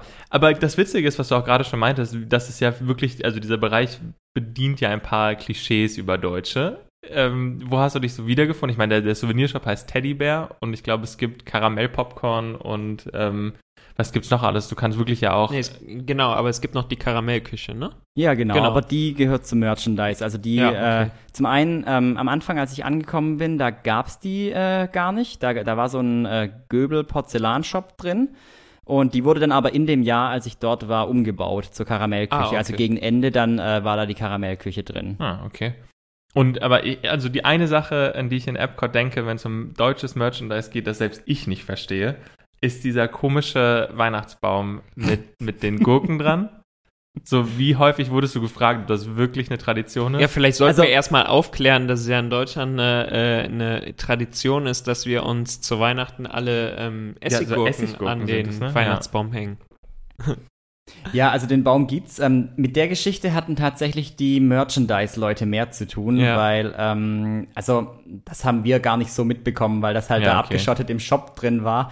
Ähm, aber also kein Deutscher kennt diese Tradition. Ich glaube, ich habe das auch mal gegoogelt und ähm, es ist tatsächlich eine amerikanische Tradition, ähm, also eine erfundene amerikanische Tradition, die man halt Deutschland zugeordnet hat. Also das Wow. kommt, ja genau. Aber ähm, die gibt's wirklich mittlerweile auch bei uns im Baumarkt. Also ich habe die den Winter äh, gesehen bei uns, äh, dass, Ich- dass es da auch diese Ohne Gurken Quatsch, gibt. ja, ja, ich habe das mittlerweile auch schon gesehen. Mhm. Und hast du dir eine mitgenommen? Wir haben tatsächlich eine. aber halt auch gut. eher als äh, Souvenir von Ja. Epcot von der Zeit, weil es halt einfach witzig ist, dass es die Dinger jetzt auch in Deutschland gibt. Ja, auf jeden Fall. Ähm, ja, auch krass ist irgendwie, du hast deine Zeit ja überwiegend dann in Lederhosen verbracht, ne? Also es ist ja So Richtig. quasi grün so, so, so Trachtenuniformen. Ja, genau. Ne? Ich habe meine Zeit in echten Polyester-Lederhosen Ja, verbracht. Ähm, bei 30 das- Grad im Schatten Ja, mit 100% also- Luftfeuchtigkeit. Richtig, also das war schon, äh, also der Sommer war schon hart. Also ich habe auch wirklich die, die krassen Monate, ähm, so äh, Juli noch, ah nee, August war ich schon im Service, aber Juni, Juli habe ich auch wirklich noch teilweise draußen verbracht und oh, das Schlimmste waren diese Wollsocken, die so gen- gejuckt haben dann am Abend. Oh Gott. Aber ähm, ja, aber man muss sagen, das waren halt dann zwei, drei Stunden, die man da draußen stand und das, wo man halt auch wirklich höllisch geschwitzt hat. Aber man ist ja durchrotiert. Also man ist jetzt nicht den ganzen Tag da draußen am Pretzelcar gestanden und hat da äh, hat da in der brütenden Hitze da die Brezel und das Bier verkauft, sondern ähm, man war dann auch öfter mal drin und hat äh, am Buffet zum Beispiel gearbeitet und drin ist ja wirklich gut klimatisiert und dann konnte man sich äh, da auch immer wieder ganz gut äh, wieder runterkühlen. Hattest du sonst irgendwie Probleme mit, mit diesem neuen Klima? Also es ist ja schon mal ganz anders als äh, bei uns zu Hause irgendwie. Mm, am Anfang hatte ich öfter mal Schnupfen, gerade auch wegen, wegen den Klimaanlagen, aber der Körper gewöhnt sich daran tatsächlich. Also das ist, äh, das hat so einen Monat, anderthalb gebraucht und dann wurde es eigentlich ähm, gut. Und ähm, ja, viele Deutsche, die da rübergehen, die, die beschweren sich ja auch immer über die Klimaanlagen, dass es so, dass, Ja. dass die immer so arschkalt sind, wenn man da irgendwo reinkommt. Ähm, und da muss ich dann aber auch sagen, dass ich das Ganze sehr lieben gelernt habe, weil als dann die Phase kam, ähm, als ich keinen Schnupfen mehr bekommen habe von diesen Temperaturschwankungen, ähm, war das dann echt geil, wenn du halt wirklich da äh, draußen warst und dann irgendwo da reinkommst und dann so richtig schön runtergekühlt wirst. Ja, ja, okay, das kann ich mir vorstellen. Aber ich, ich hatte gerade einfach nur dran gedacht, weil du gesagt hast, du kamst im Dezember rüber und dann schneit's hier irgendwie bei uns und drüben haben wir halt 30 Grad oder so, ne? Ja, also das, es war tatsächlich auch der, einer der kältesten Winter in Florida. Also Ach, ich bin echt? da angekommen, Ah, okay, dann war es noch ein paar Tage warm und auf einmal war es richtig kalt.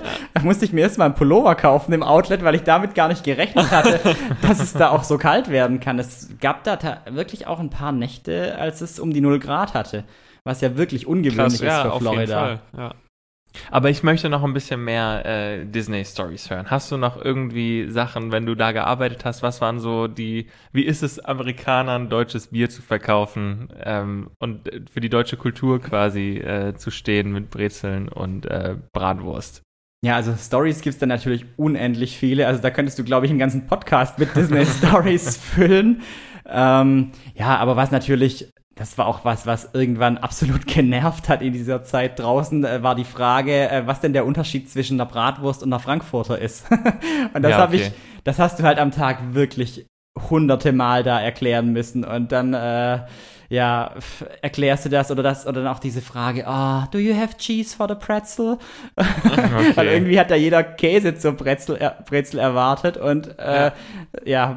wir mussten die dann halt mit Senf vertrösten äh, und witzigerweise fanden das die Amerikaner dann auch immer typisch deutsch, dass wir das mit Senf essen. Ja, Also ich dann- glaube, Senf ist so ein Ding, was im Ausland auch wirklich sehr viel Deutschland äh, zugesprochen wird, Mhm. aber keiner von uns isst Brezeln mit Senf, oder? Nee. Du wahrscheinlich mittlerweile oder du isst gar keine Brezeln mehr, beides ist möglich. Also die Brezeln, die wir dort hatten, die waren mit Senf ehrlich gesagt gar nicht so schlecht, wenn man es mal probiert hat. Aber so an sich wäre ich jetzt nicht auf die Idee gekommen, meine Brezel mit Senf zu essen. Ja. Aber ja, gut, Amerikaner haben sowieso, äh, was das angeht, manchmal äh, interessante Essensvorstellungen. Ja, das stimmt. Nee, und an sich, also es gab wirklich unwahrscheinlich viele coole Momente, also auch wirklich berührende Momente, wie ähm, als wir da, als ich dann Kellner im Biergarten war und ähm, wir hatten die Möglichkeit, äh, so Geburtstagskarten zu schreiben äh, für die Gäste und dann haben wir die immer an die Kasse hingelegt, jeder hat da noch unterschrieben und so. Und da hatte ich äh, einen Gast mit einer Behinderung am Tisch, also ein bisschen eine geistige Behinderung hatte der und der hatte Geburtstag. Ich hatte wahnsinnig wenig Zeit und äh, habe aber trotzdem geguckt, dass ich dem auf jeden Fall noch so eine Karte da fertig mache, dass der die dann äh, am Ende bekommt. Und dann hat er die Karte bekommen und ist da wirklich in Tränen ausgebrochen vor mir, weil der so krass. gerührt war von dieser Karte und das so toll fand. Und das sind halt wirklich so Momente, die einem dann auch echt nahe gehen und wo man dann halt auch immer wieder so auf den Boden zurückgeholt wird und weiß, äh, für was man das eigentlich macht und ähm, warum man da arbeitet, weil man da halt auch ganz viel ähm, von den Gästen zurückbekommt Auf in jeden solchen Fall. Momenten. Ja. Also so, so schön ähm, auf jeden Fall die Momente sind, die wir ja auch äh, kennen, zum Glück. Ähm, kennen wir auch den ein oder anderen äh, vielleicht nicht so netten Gast? Hast du da irgendwie ein Erlebnis noch im Kopf, wo du dir dachtest, boah, ich, ich flieg morgen zurück, ich buche den Flug wirklich heute Nacht noch so, das, das geht einfach nicht. Also so extrem war es nicht, dass ich, dass ich jetzt da, äh, sage ich mal, abgebrochen hätte.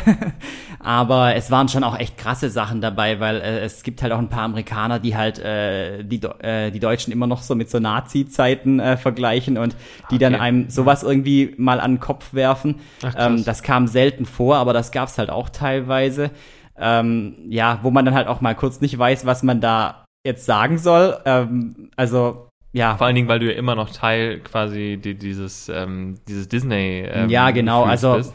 ich habe es dann halt immer überspielt. Ähm, das, äh, ja, muss man halt irgendwie drüber stehen oder ja, es Ja. bringt ja auch nichts, da jetzt irgendwelche Diskussionen Nee. Nee, anzufangen, gar weil der, der sowas sagt, der wird auch da, der wird auch sonst nichts verstehen, wenn du da irgendwas äh, Ja. anderes dazu sagst und ja, und dann war halt auch ganz viele haben dann erzählt, dass sie in Deutschland waren oder dass sie irgendwie einen deutschen Hintergrund haben. I'm Irgendjemand German hat too. immer eine Tante in. Ja, äh, ja, genau. Irgendjemand hat immer eine Tante und Ja. irgendjemand war immer im Militär in, Ja. äh, was weiß ich, in Rammstein in der Pfalz, oder? Ja, ja, ja. Also ja, solche Stories hast du ganz oft. Ähm, ja, und dann gibt's immer mal wieder was oder auch mit den, ähm, ja, wie nenne ich es jetzt? Also das offizielle Wort ist ja ECV dafür, die Electrical Convenience Vehicles, mit Oh. denen Ja, ganz okay. viele Amerikaner rumfahren. Ähm, also unter Cast-Membern, unter deutschen Cast-Membern wurden die auch gerne mal ähm, Fettmobil genannt. Ja, aber genau das ist es ja. Also äh, die, die es medizinisch brauchen, meinetwegen, aber die, die es nicht brauchen und damit auch nicht umgehen können, sind wirklich der, also jeder Magic Kingdom Besuch immer ist geprägt von diesen, ja, Rollern. Genau, es sind im Prinzip eh elektrische Rollstühle, aber ja, beziehungsweise keine Rollstühle, sondern Ja, Transportmittel für Menschen, die nicht gehen können. ja, wenn man zum Beispiel, Wollen. in welchem Film war das nochmal? Ich glaube, Wally. ja. Im- ja, genau. Bei Wally sieht Genau. man das ja, wo alle Menschen nur mit diesem Ding quasi rumfahren. Äh, genauso ähnlich sieht's dann. Ja, also aus. es ist ja im Prinzip eine gute Sache, dass es sowas gibt, dass man halt auch wirklich Ja, Menschen äh, das ermöglicht, dass die, die wenn es irgendwie ähm, die Großeltern mit ihren Enkelkindern dahin wollen und die Oma kann nicht mehr so gut laufen, dass man sich dann so ein Ding nimmt, weil man ja Fall. wirklich eine äh, schon eine extreme Wegstrecke da zurücklegt in Walt Disney World, aber es wird halt schon auch oft ausgenutzt Ja. und das sieht man dann auch in den Momenten, wenn es ausgenutzt wird und äh, ja. Und wenn dann halt so ein Ding dann äh, immer wieder im Weg steht, wenn man irgendwo hin will oder äh, ja, also ganz, äh, ganz sch äh, schweres Thema mit den Dingern im wahrsten Sinne des Wortes. Und Ja, wenn mir das- das schon als Gast auffällt, will ich gar nicht wissen, wie es dann wirklich für jemanden ist, der mit da, der, der da wirklich arbeitet noch. Also ja, Respekt. Ich glaube manchmal ja, sind Gäste doch ähm, auch bei Disney so, dass man nochmal drüber nachdenkt. Aber ist auch egal. Die Mischung macht's. Aber du hast ja dann auch die Möglichkeit, alle Parks quasi auch privat zu besuchen, oder? Ja, genau. Also man hatte als Cast-Member wirklich sehr schöne Vorteile. Also man durfte eben immer mit seiner ID in die ganzen Parks gehen, was ich natürlich auch rege genutzt habe zu der Zeit. Ähm, ja, man hatte auch ein gewisses Kontingent an Freitickets, mit dem man äh, Freunde und äh, Familie ähm, in die Parks bringen konnte. Also da ist in der Hinsicht ist Disney wirklich extrem äh, großzügig, was das angeht, ja. Ach krass. Ja, cool. Ja, und da war halt dann wirklich, ähm, man kann da halt die Parks dann auch wirklich, wenn man da wirklich drin aufgeht, ist es halt richtig geil und man halt auch, sag ich mal, äh, vor Ort Verbündete hat, die sowas auch mitmachen, damit man Ja. das nicht alleine machen muss. Ähm, hatte ich zum Glück. Ähm, ist es halt cool, dass man, ja, man arbeitet halt dann äh, unter Umständen mal nur einen halben Tag oder halt hat früh angefangen und hat dann irgendwann um 16 Uhr Feierabend und ähm, fährt dann halt dann nach der Arbeit noch ins Magic Kingdom rüber, wenn man Klamotten dabei hat äh, und dann, äh, ja, das sind halt auch wirklich so coole äh, ja, Vorteile, die man da letzten Endes hat, dass man da halt immer an den Parks ist, wenn irgendwas Neues äh, kommt, ein neues Feuerwerk zum Beispiel, ähm, kann man da dann äh, direkt hin und äh, sieht das. Man ist halt so in dieser, Ja, also ich, ich, ich sag's immer ganz gerne, äh, man, es ist halt nicht nur ein Job, es ist halt ein Lifestyle eigentlich. Du bist da wirklich in diesem Disney-Lifestyle drin und wenn du dich da drauf einlassen möchtest, ähm, dann kannst du das auch und kannst da wirklich dann in dieser Disney-Bubble leben. Und es ist auch wirklich, ja, ich glaube, das hat auch gar nicht so viel dann mit dem echten Amerika zu tun, weil du halt da wirklich Ja. in Disney wohnst. Ähm, ja, also wirklich sehr krass, was, äh, was äh, einem bei dem Programm geboten wird in der Hinsicht. Aber Epcot hatte jeden Tag ja, glaube ich, unter normalen Umständen so um die zwölf Stunden offen, oder? Genau, von neun bis neun. Genau. Wie, wie, äh, wie lange war so dein normaler Arbeitstag? Ach, das waren ganz normale, so acht Stunden wie bei uns auch. Ähm, klar, wenn man, äh, wenn es so auf die Weihnachtszeit zuging, da konnte man dann auch äh, Überstunden machen, wurde auch teilweise dafür eingeteilt. Das kam halt immer darauf an, wie viele Leute es äh, gerade gab ähm, vor Ort. Ähm, ja, aber da, dann hat man halt zehn Stunden mal gearbeitet oder so, aber es war jetzt nicht, dass man da täglich da die 15 Stunden ausgebeutet wurde oder so irgendwas. Also es war wirklich human und ähm, ja, es ist halt Arbeit. Damit kommen auch nicht alle klar mit Anfang 20, dass es halt nicht nur Spaß ist, Ja, sondern gut, dass man halt ja. wirklich arbeiten muss. Aber wenn einem das bewusst ist und so, dann kann man da schon eine wirklich äh, schöne Zeit haben. Ähm, und ja, Wenn du früher Feierabend hattest, bist du im Park geblieben, um noch das Feuerwerk zu sehen. Oder geht es dir irgendwann so auf die Nerven, dass du jeden Abend immer das gleiche Feuerwerk hast und dass es irgendwann vielleicht auch einfach nur ein Feuerwerk ist? Also zu meiner Zeit gab es ja noch Illuminations, Ja. äh, Reflections of Earth und ähm, und diese Show, die äh, kann man gar nicht oft genug sehen. Also Um Gottes Danke. Ja, sag ich auch. Also mit der Show hat man auch wirklich eine ganz besondere Verbindung. Ähm, zum einen, wenn die, äh, wenn die Musik kam, die quasi immer vor dem Feuerwerk äh, kam, das war dann so das Zeichen, dass man jetzt anfangen muss zu putzen an seiner Station, dass es auf den Feierabend zuging. Das war schon mal das Schöne an dem Feuerwerk.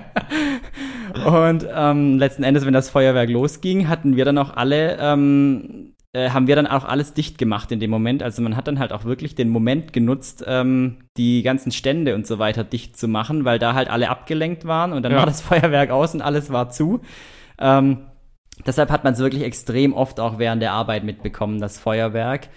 Ähm, und ja, aber es ist einfach, ähm, es ist so ein zeitloses Feuerwerk, was man einfach immer wieder sehen kann und konnte. Also man kann es nicht mehr, aber man konnte es immer wieder sehen und deshalb, das ist auch bis heute noch so eines meiner Lieblingsfeuerwerke und also auch aus der Ferne. Ich, äh, ich habe das so oft gesehen, wenn, wenn, wenn man irgendwo so zwei Kilometer von Epcot entfernt ist, äh, kann Kriegt ich auch das das Feuerwerk an, den, Ja. an, an, an, an, dem, an dem Takt von den äh, Kanonenschlägen vom Feuerwerk erkennen. Ja gut, aber das, da sieht man mal, was so ein Jahr mit einem macht. Ja, genau. Also, das kann man wirklich so sagen. Ja, sehr cool. Äh, Ich, ich bin, ich, ich habe gerade, also ich entwickle, während du sprichst, so viel Fernweh. Ich habe einfach. Ja, also jetzt, wo so beim Erzählen, da kommt das bei mir auch wieder alles Ja. hoch. Ähm, wie schnell ging das Jahr dann rum? Schon schnell? Ja. wahrscheinlich schon. Ne? Also am Anfang hat sich so ein bisschen gezogen, bis man halt so drin war und ähm, dann gut die letzten drei Wochen, da war dann halt wirklich so, oh, wenn mich jetzt noch einer irgendeinen Scheiß über Deutschland fragt. also solche solche Phasen gab es dann auch immer öfter. Also man hat dann auch gemerkt, dass es gut ist, dass es irgendwann ein Ende hat, okay. ähm, weil es halt doch schon sehr äh, klischeehaft alles auch ist.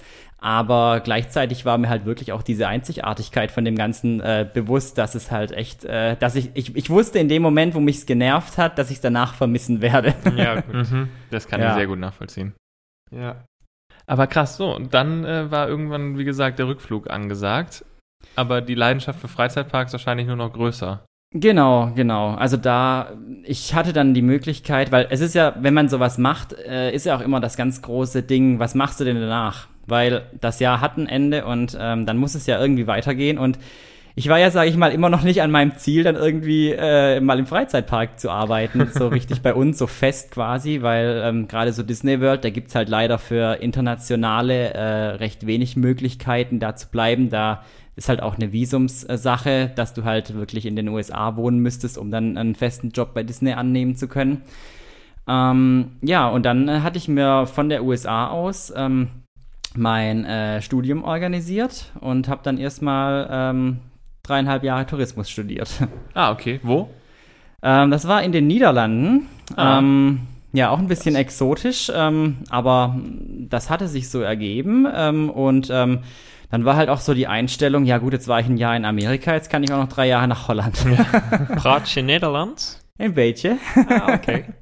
Jetzt tu mal nicht so hier. Hallo? Ja, genau. Ich habe Niederländisch gelernt. Ach, Mhm. echt? Ja. So ein drei Wochen Bootcamp. Nee, ihr, ihr habt sogar ein äh, schönes Zertifikat. Äh, ja. Mhm. Zertifikat hier. Oh Gott. Aber Nein, ja. äh, also bei mir, äh, verstehen kann ich sehr gut, aber sprechen ähm, tue ich mich was schwer. Ja, so ist es bei mir auch. Ja, gut. Okay, aber auch das Studium war dann irgendwann zu Ende oder hast du dich parallel noch in, in den Niederlanden gibt es ja tatsächlich ein paar Freizeitparks. Also ich war während des Studiums ähm, tatsächlich nochmal bei Disney, weil es gab, es gibt halt noch eine zweite Möglichkeit abseits von dem deutschen äh, Programm im deutschen Pavillon, äh, und zwar, dass man halt in, äh, in den Semesterferien in Verbindung mit einem Studium ähm, dieses äh, Summer Work äh, Program machen kann, wo ich dann noch ein zweites Mal bei Disney war. Ähm, das war halt dann einfach ein Ferienjob im Prinzip. Krass. Ähm, Aber da warst du dann auch nicht mehr an Epcot gebunden. Nein, da war ich in den Hollywood Studios ähm, und zwar im Bereich der Sunset Attractions, also wenn man die Main Street entlang geht, rechts. Mhm. Und ähm, aber nicht an Attraktionen, also nicht an Fahrattraktionen, sondern äh, ich war bei Phantasmic, bei der Abendshow, ähm, habe da Oh. quasi den äh, Einlass mit koordiniert. Ähm, ich war in dem Beauty and the Beast äh, Theater, was da direkt daneben ist. Und ähm, die Paradenabsperrung hat auch noch zu dem äh, Job dazugehört. Da gab es noch eine Parade in den Studios. Und ähm, das war dann halt so getimt, dass man mittags Parade gemacht hatte und abends Phantasmic. Und ja, und Beauty and the Beast halt an manchen Tagen wurde man halt Mhm. dafür eingeteilt. Ähm, das war das zweite Programm. War auch sehr schön. War was besser als in Epcot? Ach, das ist eine ganz schwere Frage. Es war anders. Ich Also stelle es mir von der Arbeit her schon irgendwie besser vor. sagen. Also ich, ich, ich, ich meine gerade sowas, ne, so Shows und Paraden, Absperrungen, Organisation und so, äh, da bin ich auf jeden Fall total dabei, wohingegen ich jetzt nicht unbedingt im Service. Ja, das stimmt. dann sehe ich dich auch sein. nicht. Habe ich auch schon gemacht, aber äh, da muss ich halt ganz klar sagen, gehört jetzt nicht so zu, zu meinen Lieblingssachen. Ja, also da, da muss ich tatsächlich sagen, dass der vom reinen Job an sich bin ich da total drin aufgegangen. Ja, Also okay. gerade auch so dieses, äh, die Menschenmassen da rumzuscheuchen und äh, ganz schnell irgendwelche Sachen zu kommunizieren und dann hier all the way down und hier bitte die ganze Bank füllen, da runter, da, da, da. Ähm, das war schon extrem cool, hat mir wahnsinnig Spaß gemacht.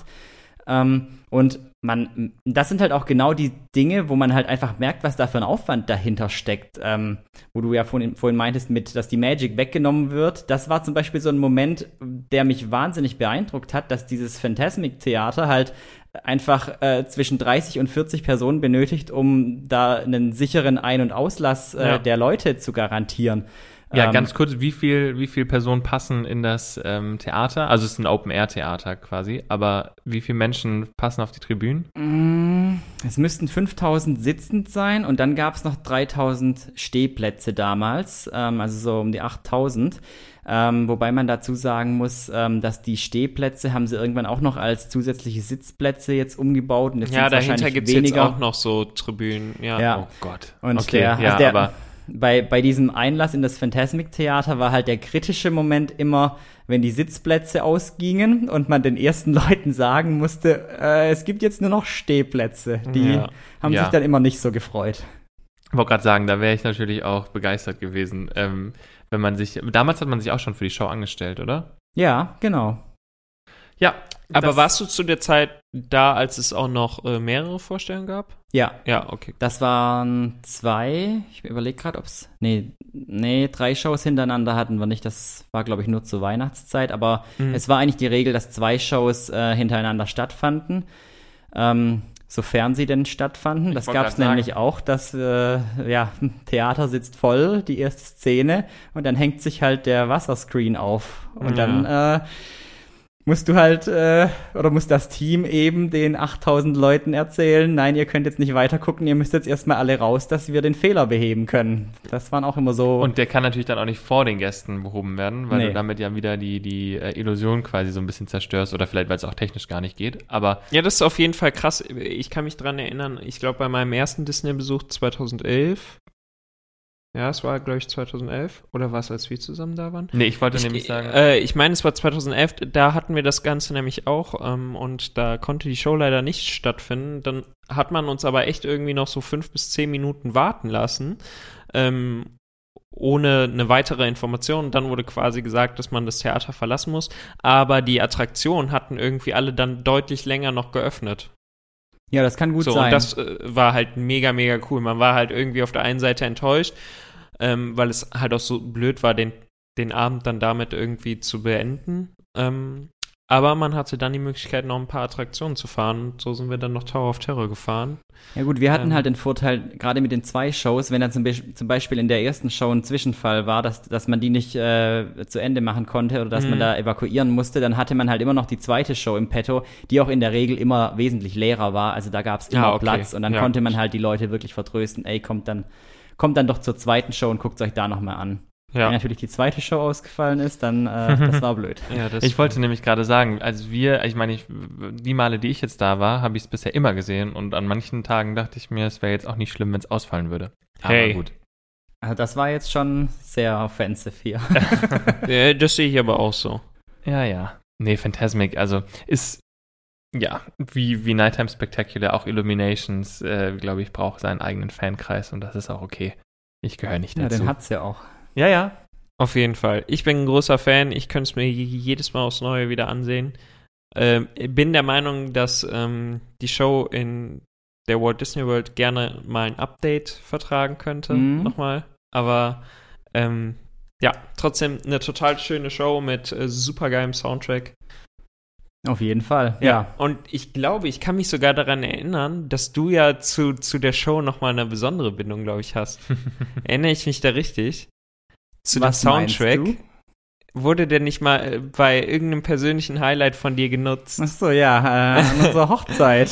Ja. Vor zwei Jahren, da hatten Freunde von mir eine kleine Phantasmic-Show aufgeführt mit äh, wirklich Effekten, Nebelmaschinen und so weiter und ähm, ja, haben dann, äh, sie haben es dann äh, genannt äh, Phantasmic Schwaben-Edition, weil es halt ein bisschen abgespeckt war. Sehr gut. Aber das war so äh, ein sehr, sehr cooles äh, ja, äh, Happening an unserer Hochzeit, ja. Dann habe ich das doch richtig in Erinnerung. So begleiten einen dann diese, diese Sachen halt auch im Privaten einfach total. Ja, ne? auf jeden ja. Fall. Gut, ich meine, bei uns äh, vermischt sich ja das Private und der Job sowieso sehr häufig und das war halt auch in der Hinsicht der Fall. Ich Ja. wollte gerade sagen, die Casa Magnetica kriegst du auch nicht mehr los. Aber nur so am Rande. Damit wir die, damit wir die, ähm, die Brücke wieder zurückschlagen zu den Hollywood Studios und dann auch zum, zum äh, Studium vielleicht. Das heißt, die, die Arbeit in Hollywood Studios, also Crowdmanagement, beziehungsweise diese, diese Show-Abteilung in Anführungsstrichen, hast du dann ein halbes Jahr gemacht und bist dann wieder zurück in die Niederlande. Ähm, genau, das war sogar noch kürzer, das waren nur zweieinhalb Monate, also wirklich so, Semesterferien ähm, und bin dann wieder zurück zum Studieren, aber ähm, es hat sich auf jeden Fall gelohnt und ähm, es war auch nochmal ein ganz anderes ähm, Erlebnis vor Ort, weil man eben äh, nicht so in diesem deutschen Pavill Pavillon in Anführungszeichen gefangen war. Ähm, denn da hat man dann halt eben wirklich mit internationalen Leuten auch zusammengearbeitet und Ah, war dann ja. auch, ähm, das war auch fürs Englisch nochmal ein ganz schön guter Schub, weil man da halt wirklich zweieinhalb Monate gezwungen war, ausschließlich Englisch zu sprechen, während man im deutschen Pavillon ja doch immer mit den Kollegen auch wirklich Mhm. Deutsch reden sollte, wegen der Authentizität des Themenbereichs. Ähm, und da habe ich dann auch wirklich sehr viele internationale Freunde kennengelernt. Da waren dann Franzosen dabei, Mexikaner, äh, eine aus Japan.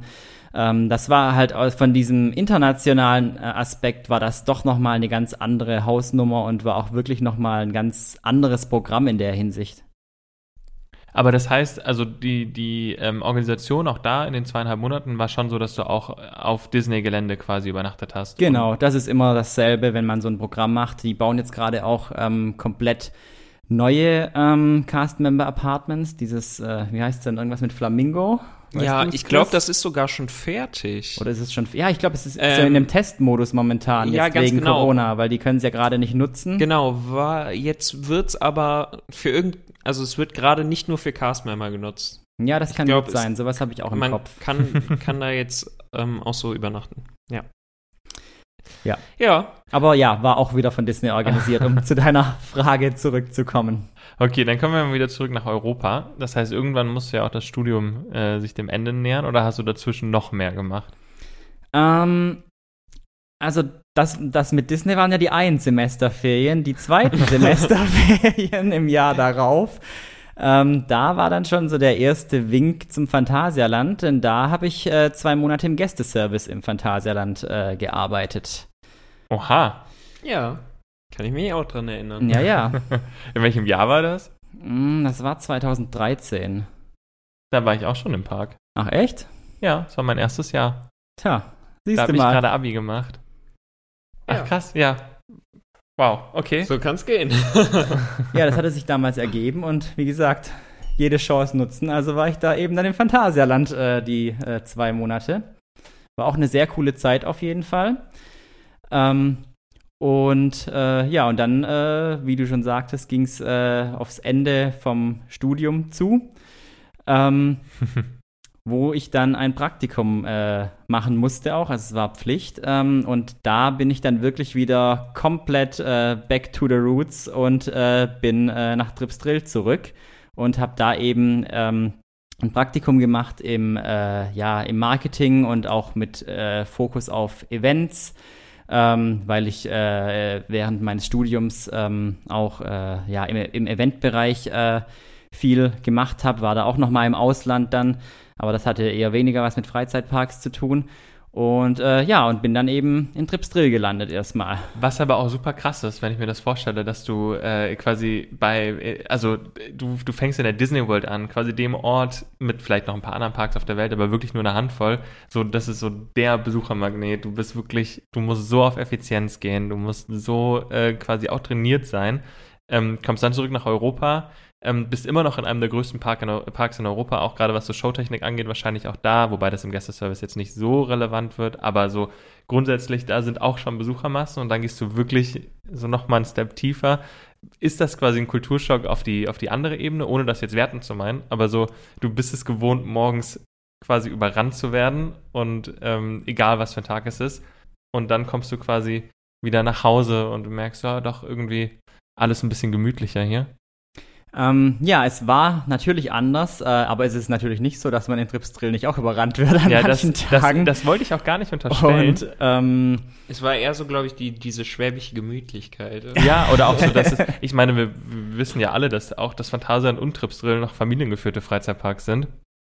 Und Disney natürlich der größte Konzern mit einer enormen Infrastruktur, die dir einfach durch die Unternehmenskultur und Struktur schon gegeben ist. Und dann bist du wieder so bei, bei eben irgendwie doch mehr Menschen, die einfach Dinge entscheiden. Ja, das auf jeden Fall. Also es war in der Hinsicht schon natürlich eine Umstellung, ähm, aber ich kam damit eigentlich wirklich sehr gut klar. Also dass ähm, man hat halt im Familienbetrieb dann halt auch wieder die, den Vorteil, dass man halt auch äh, sich sehr, sehr viel mehr einbringen kann und halt auch ja mehr selber machen kann einfach wieder und äh, nicht nur eine Nummer ist äh, Ja. wie bei Disney, ähm, sondern halt auch einen Namen hat. Und ähm, Ja. deshalb war das, also es war auf jeden Fall kein Downgrading in irgendeiner Hinsicht. Ähm, das, äh, ja, alles hat halt seine Zeit. Das war halt die Disney-Zeit und da äh, ging es dann halt so ein bisschen jetzt mal um was, um was Richtiges letzten Endes. Und ähm, ja, und dann habe ich da erstmal mein Praktikum gemacht. Ähm, äh, ja, was dann auch wirklich sehr vielseitig war. Also neben äh, dieser Event-Geschichte und ein bisschen Marketing war, war ich auch im Operativen teilweise, habe damit geholfen. Also war wirklich auch schon sehr vielseitig und ähm, wurde dann nach dem Praktikum auch übernommen und war dann äh, die nächsten Jahre dann äh, die nächsten drei, vier Jahre in äh, Tripsdrill tätig. Was ja schon der, der nächste Step auf Aber der das- Berufsleiter ist quasi. Ja, und das war äh, sicherlich da auch nochmal irgendwie total besonders, weil es ja dein Homepark ist, oder? Genau, das auf jeden Fall. Also, keine Ahnung, ich, äh, ich glaube, das ist ja auch echt nochmal immer so ein besonderer Punkt, wenn du, wenn es so ein Park ist, den du ja privat auch irgendwie wirklich immer besuchst. Ich meine, in Disney World warst du ja zu dem Zeitpunkt auch das erste Mal, als du dort angefangen hast ja, zu arbeiten. genau. Und Tripsdrill ist ja dann so ein Park, den du ja quasi so in- und auswendig kennst, so aus, aus der Kindheit irgendwie wahrscheinlich. Ja, total. Ich bin, Ja. ich bin da, ich meine, ich bin da mehr oder weniger aufgewachsen Ja. und äh, ja, wie du schon sagst, der Park meiner Kindheit und da dann halt mal zu arbeiten, war auch was extrem Besonderes für Ja. mich dann. Also das äh, cool. war wirklich so. Ja. Und was war dann genau dein, dein Job?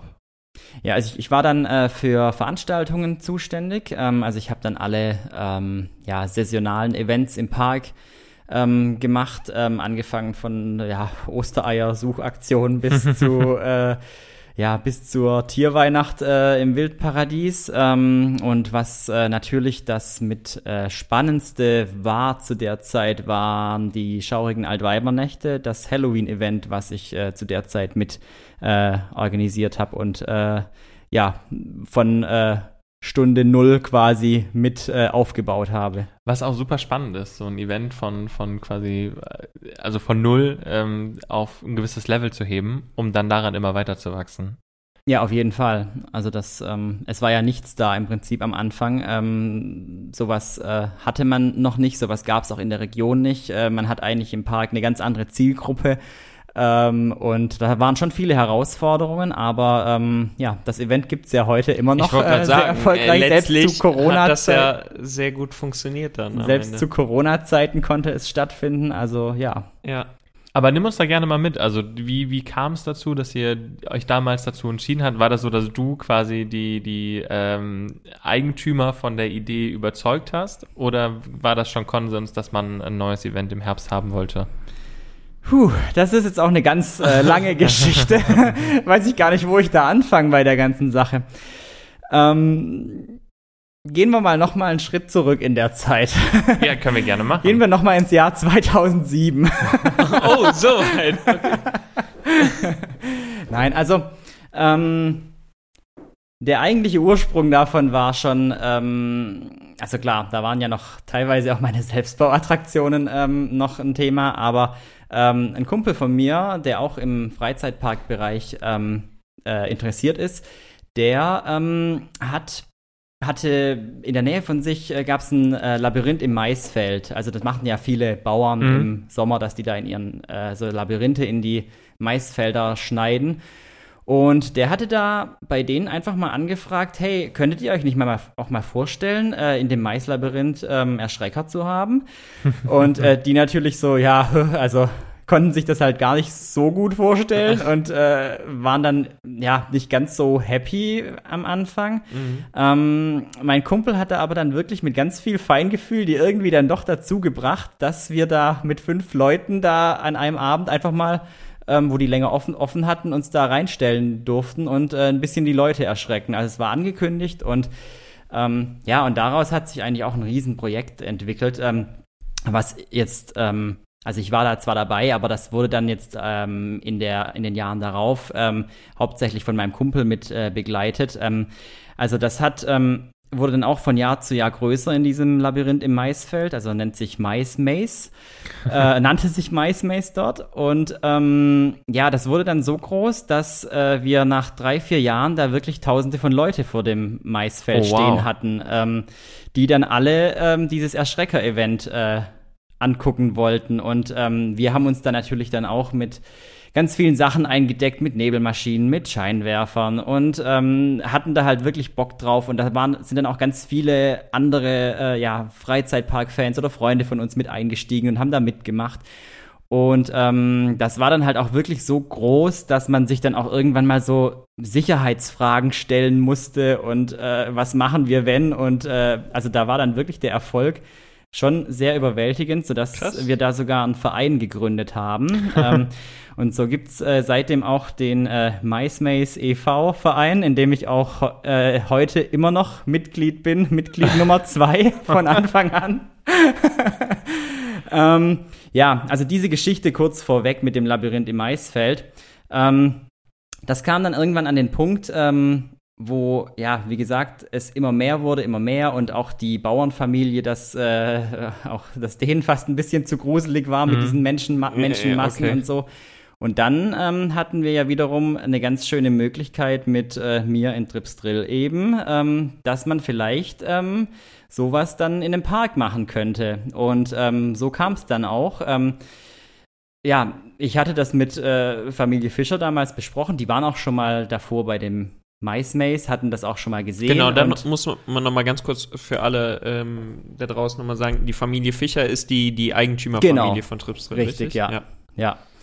Ähm, genau, und dann hatten wir das äh, so besprochen, Konzepte gemacht und so weiter. Und, ähm, und dann hat, hatten wir eben mit MySpace zusammen, ähm, konnten wir das halt dann ähm, ganz gut äh, ja, umsetzen, dass äh, dieses Halloween-Event in Tripsdrill stattfinden konnte, von MySpace quasi durchgeführt. Also da waren die Erschrecker ähm, her. Und ähm, ich habe eben von Parkseite die ganze Sache organisiert. Also ich habe dann weniger Vereinsarbeit gemacht, sondern habe eben dann äh, die Kooperation von Parkseite ähm, gemacht und so ist daraus dann das Halloween-Event ähm, entstanden, was es bis heute noch äh, gibt und auch im, immer noch ähm, in Zusammenarbeit mit äh, MySpace e.V., mit dem Verein, äh, den wir gegründet hatten, äh, stattfindet.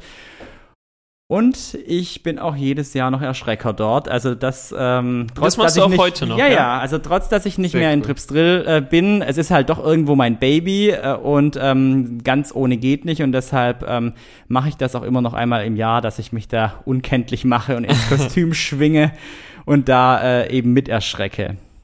Hä, das ist eine super coole äh, Geschichte. Also ich finde es tatsächlich sehr cool, wie, wie man aus so einer kleinen Sache am Ende doch sowas Großes machen kann und damit sehr, sehr viele Menschen auch begeistert und mitnimmt. Ähm, Ja, ich habe ja gesagt, es ist eine längere Geschichte, die da dahinter steckt. Ja, wirklich richtig cool. aber das heißt, Tripsdrill war dann ähm, quasi der erste Freizeitpark in Europa, in dem du dann äh, wieder gearbeitet hast. Genau, richtig. Also in dem du dann voll gearbeitet hast. Ja. Und da hast du dann das, diese Altweiber, diese schaurigen Altweibernächte mit aufgebaut und es wurde jedes Jahr größer. Also du hast jedes Jahr neu, habt ihr euch die Sachen dann auch selbst überlegt oder habt ihr euch dann irgendwann ähm, Genau, also es gab halt immer im Prinzip, ja, wie man wie es eben normal so macht. Es gab halt immer Gespräche, was war gut, was äh, können wir verbessern und so hat man sich dann da auch weiterentwickelt äh, von Jahr zu Jahr. Dann äh, hier was verbessert, da noch ein äh, Grusellabyrinth dazu. Ähm, und äh, ja, und dann, ähm, wir haben mit zwei Labyrinthen damals angefangen, waren sehr vorsichtig, muss man sagen. Also man hat, wir haben das wirklich sehr äh, human gestaltet, haben auch im ersten Jahr angekündigt und das auch durchgeführt, dass wir kein äh, Blut verwenden äh, bei den äh, Darstellern. Wir wollten das einfach nicht so, ja, wir wollten da keine so eine krasse Horrorgeschichte Es draus ging mehr um machen. Gespenster und so Erschrecken einfach. Ja, also man hat, also wir haben da eher die Thematisierung vom Park genommen. Also es gibt ja auch so Themen, die sich dafür eignen, wie die Burg zum Beispiel, und haben eher diese Themen aufgegriffen und haben daraus dann die, äh, die Grusellabyrinthe gestaltet und auch im Waschhaus vom Waschzuber-Rafting, was ja auch bis heute noch als äh, Labyrinth so in Betrieb ist. Ähm, und ähm, haben einfach das genommen, was da war und daraus ähm, dieses äh, Event gestrickt. Und das war, glaube ich, auch der Erfolg von dem Ganzen, weil es eben so, weil man eben äh, seinem Stil treu geblieben ist und nicht irgendwas da aufgesetzt hat mit äh, hier, wir machen jetzt die Trips Drill Horror Studios oder irgendwas, was halt nicht gepasst hätte.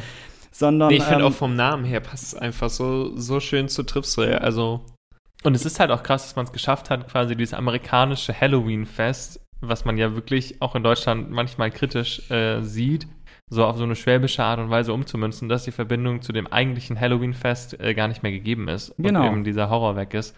Aber trotzdem der Nervenkitzel in Anführungsstrichen halt noch da ist. Also eigentlich ist das ziemlich schlau. Also das heißt eigentlich, also ich finde, warst du schon mal da, Chris? bei den äh, schaurigen Altweibernächten? Ja. Leider nicht, nein. Ich glaube, du könntest, also du, du könntest ihn, glaube ich, Also- äh, auch als Live-Erschrecker quasi mitnehmen, Uli. Ja, hier, Uli, äh, dieses Jahr kannst du uns beide hier mal mitnehmen. Uns beide. ja, uns Ja, beide. also nicht als Gast. das gerne. mache ich dann in Form eines äh, Antwort oder Aufgabe im Bleib neugierig Podcast. Mhm, Und dann ähm, machen wir den, äh, äh, gestalten wir den Torben zu einer, äh, zu einem schaurigen Altweib. oder so ähnlich. ja, äh, wie auch immer. ja, gucken wir mal. Okay, ich, äh, ja, man hört, Uli ist auf jeden Fall davon überzeugt. Natürlich. Da, da hat er richtig Lust drauf. Ähm, nee, schön. Kannst ja Mitglied in dem e.V. werden, Chris. Nehmt ihr noch Mitglieder auf? Ja, ja, es gibt auch jedes Jahr ein Casting. Uh, Okay, nee, dann bist du raus. dann, äh, dann, machen, äh, dann nehmen wir am Casting teil. Äh, Kann, kannst mir mal. jetzt mal hier imaginär die Hand drauf schütteln. Auf gar keinen Fall. So, das steht. da schon irgendwas hin, da bin ich Sehr mir sicher. gut. Darauf freue ich mich. mhm, ich mich auch. Okay, aber das heißt, deine Zeit in Trips Drill war dann auch ähm, irgendwie ein bisschen begrenzt, in Anführungsstrichen. Also es war klar, dass das, oder wärst du, was hattest du so im Kopf, als du damals den Job angefangen hast und wie weit wolltest du da, wie weit hast du da Dinge noch verändert?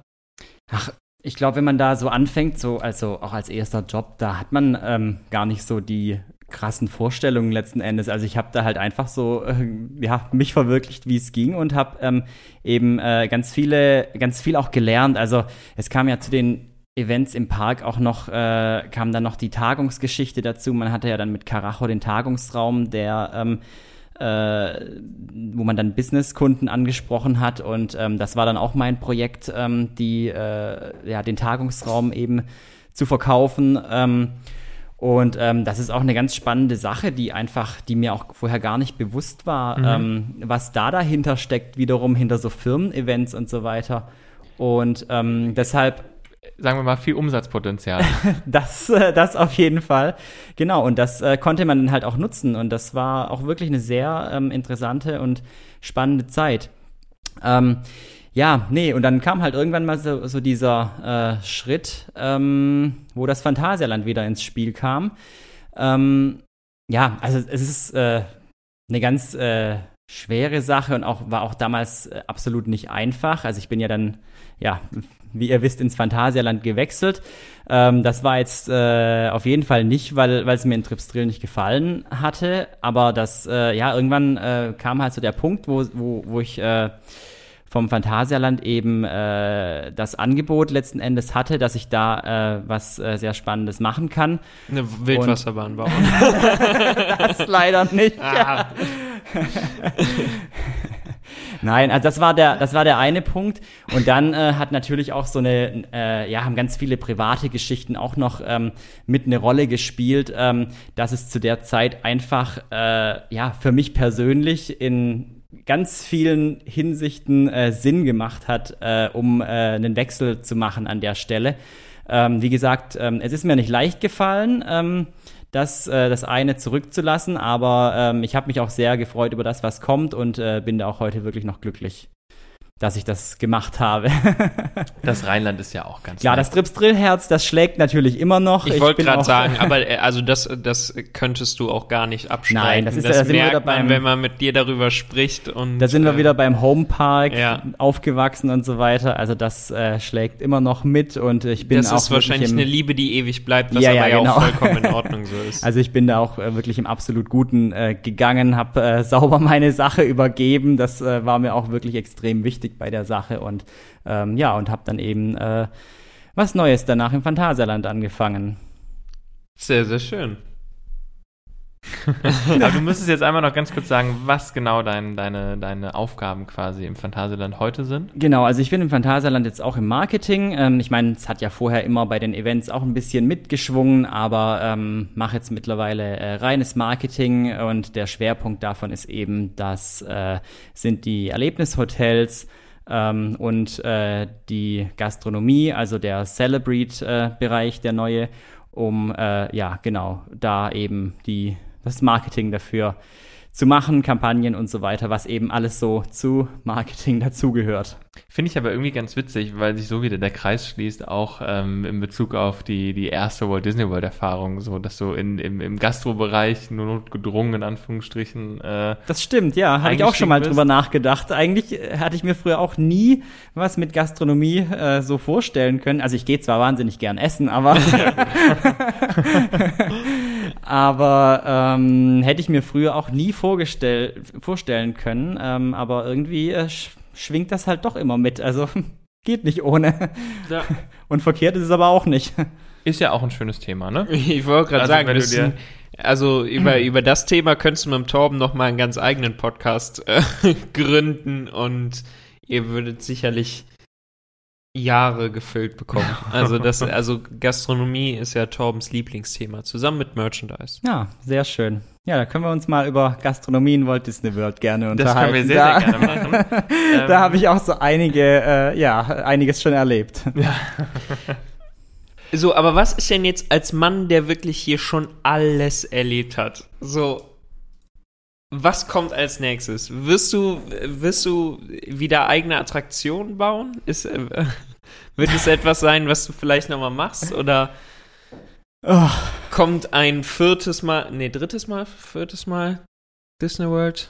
Drittes Mal. Drittes Mal. ja, also ich glaube ein drittes Mal Disney World. Also klar, irgendwo ist natürlich schon so ein bisschen der Traum da, boah, Walt Disney World nochmal dann so richtig und so, aber das ist, sage ich mal, schon eine sehr, sehr schwere Geschichte und äh, es wäre schon geil, aber ich kenne auch die Nachteile und auch Amerika als, äh, sage ich mal, dauerhafte Bleibe ist halt schon schwierig, Ja, was man gut. halt da auch in der Zeit mitbekommen hat, dass Amerika jetzt auch nicht in jeder Hinsicht äh, das äh, glänzt, sage ich mal. Ja. Nee, ist schon ganz Ähm, gut mit einem Rückflug auch. Äh, Ja, genau.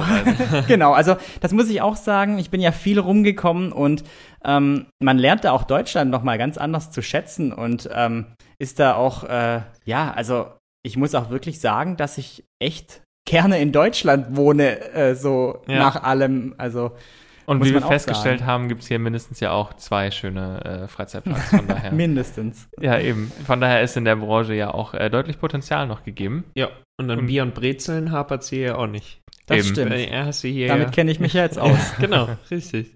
Dann bleibt eigentlich ähm, nur noch die Frage, auf was du dich dieses Jahr noch am, am meisten freust. Oh, am meisten freuen. Ja gut, natürlich, äh, dass wir alle wieder äh, etwas normaler äh, Das in die. Parks gehen können, dass wir, dass die Parks bald aufmachen können natürlich und Ja. äh, dass äh, ja, dass man auch vielleicht mal wieder nach Amerika fliegen könnte. Ähm, aber gut, das sind natürlich alles so äh, ja Träume, von denen man gar nicht äh, momentan weiß, was da überhaupt stattfinden kann. Also in in der Hinsicht lasse ich mich da einfach überraschen und äh, mach's eigentlich wie fast immer und äh, nutze die Chancen, die kommen und nehme die wahr. Eigentlich ein ganz gute, gutes Motto, beziehungsweise eine ganz gute Lebenseinstellung. Auf jeden Fall. nee, wirklich. Äh, Finde ich klasse. Ich bin wirklich äh, total Inspiriert. hier. inspiriert. Ja, wirklich. Ich bin wirklich total inspiriert. Es ist einfach äh, super, super interessant, äh, dir zuzuhören. Es ist Wahnsinn, was du einfach schon alles erlebt hast. ja, bald Ähm, kommt das Lebenswerk. ja, ich, ich, ich äh, warte, ich warte schon auf dein Buch. ja, Die Memoiren quasi. ja. ja, ähm, dann erstmal vielen lieben Dank, äh, dass du dir die Zeit genommen hast. Ja, vielen Dank, dass ich dabei sein durfte bei euch. Sehr, sehr gerne. Es war wirklich sehr, sehr schön. Und dann äh, bleibt dir jetzt quasi noch die Ehre, den äh, finalen Satz zu sagen. Wir verabschieden uns, glaube ich. genau, erstmal verabschieden wir uns vielleicht, ne? Und wir sagen auch Danke fürs Zuhören. Genau, wir danken fürs Zuhören. Wir hören uns äh, wie immer, also wir, also du, der da zuhört, gemeinsam mit Torben und mir. Äh, wir hören uns am Freitag wieder ähm, Mhm. bei Bleib Neugierig. Und ähm, den Uli, den besucht ihr am besten mal im Phantasialand. Oder an Halloween in Tripsdrill, wie wir gerade noch gehört haben. Genau. Ja, der erkennt er mich aber nicht. Aber ich bin mir sicher, auch von dem wird man noch ganz viel hören. Deswegen, euch vielen Dank fürs Zuhören und ähm, dir, lieber Uli, bleibt äh, das äh, Schlusswort zu sagen. Bleibt neugierig. Sehr gut. Bis dann. Tschüss. Ciao. Bleibt neugierig.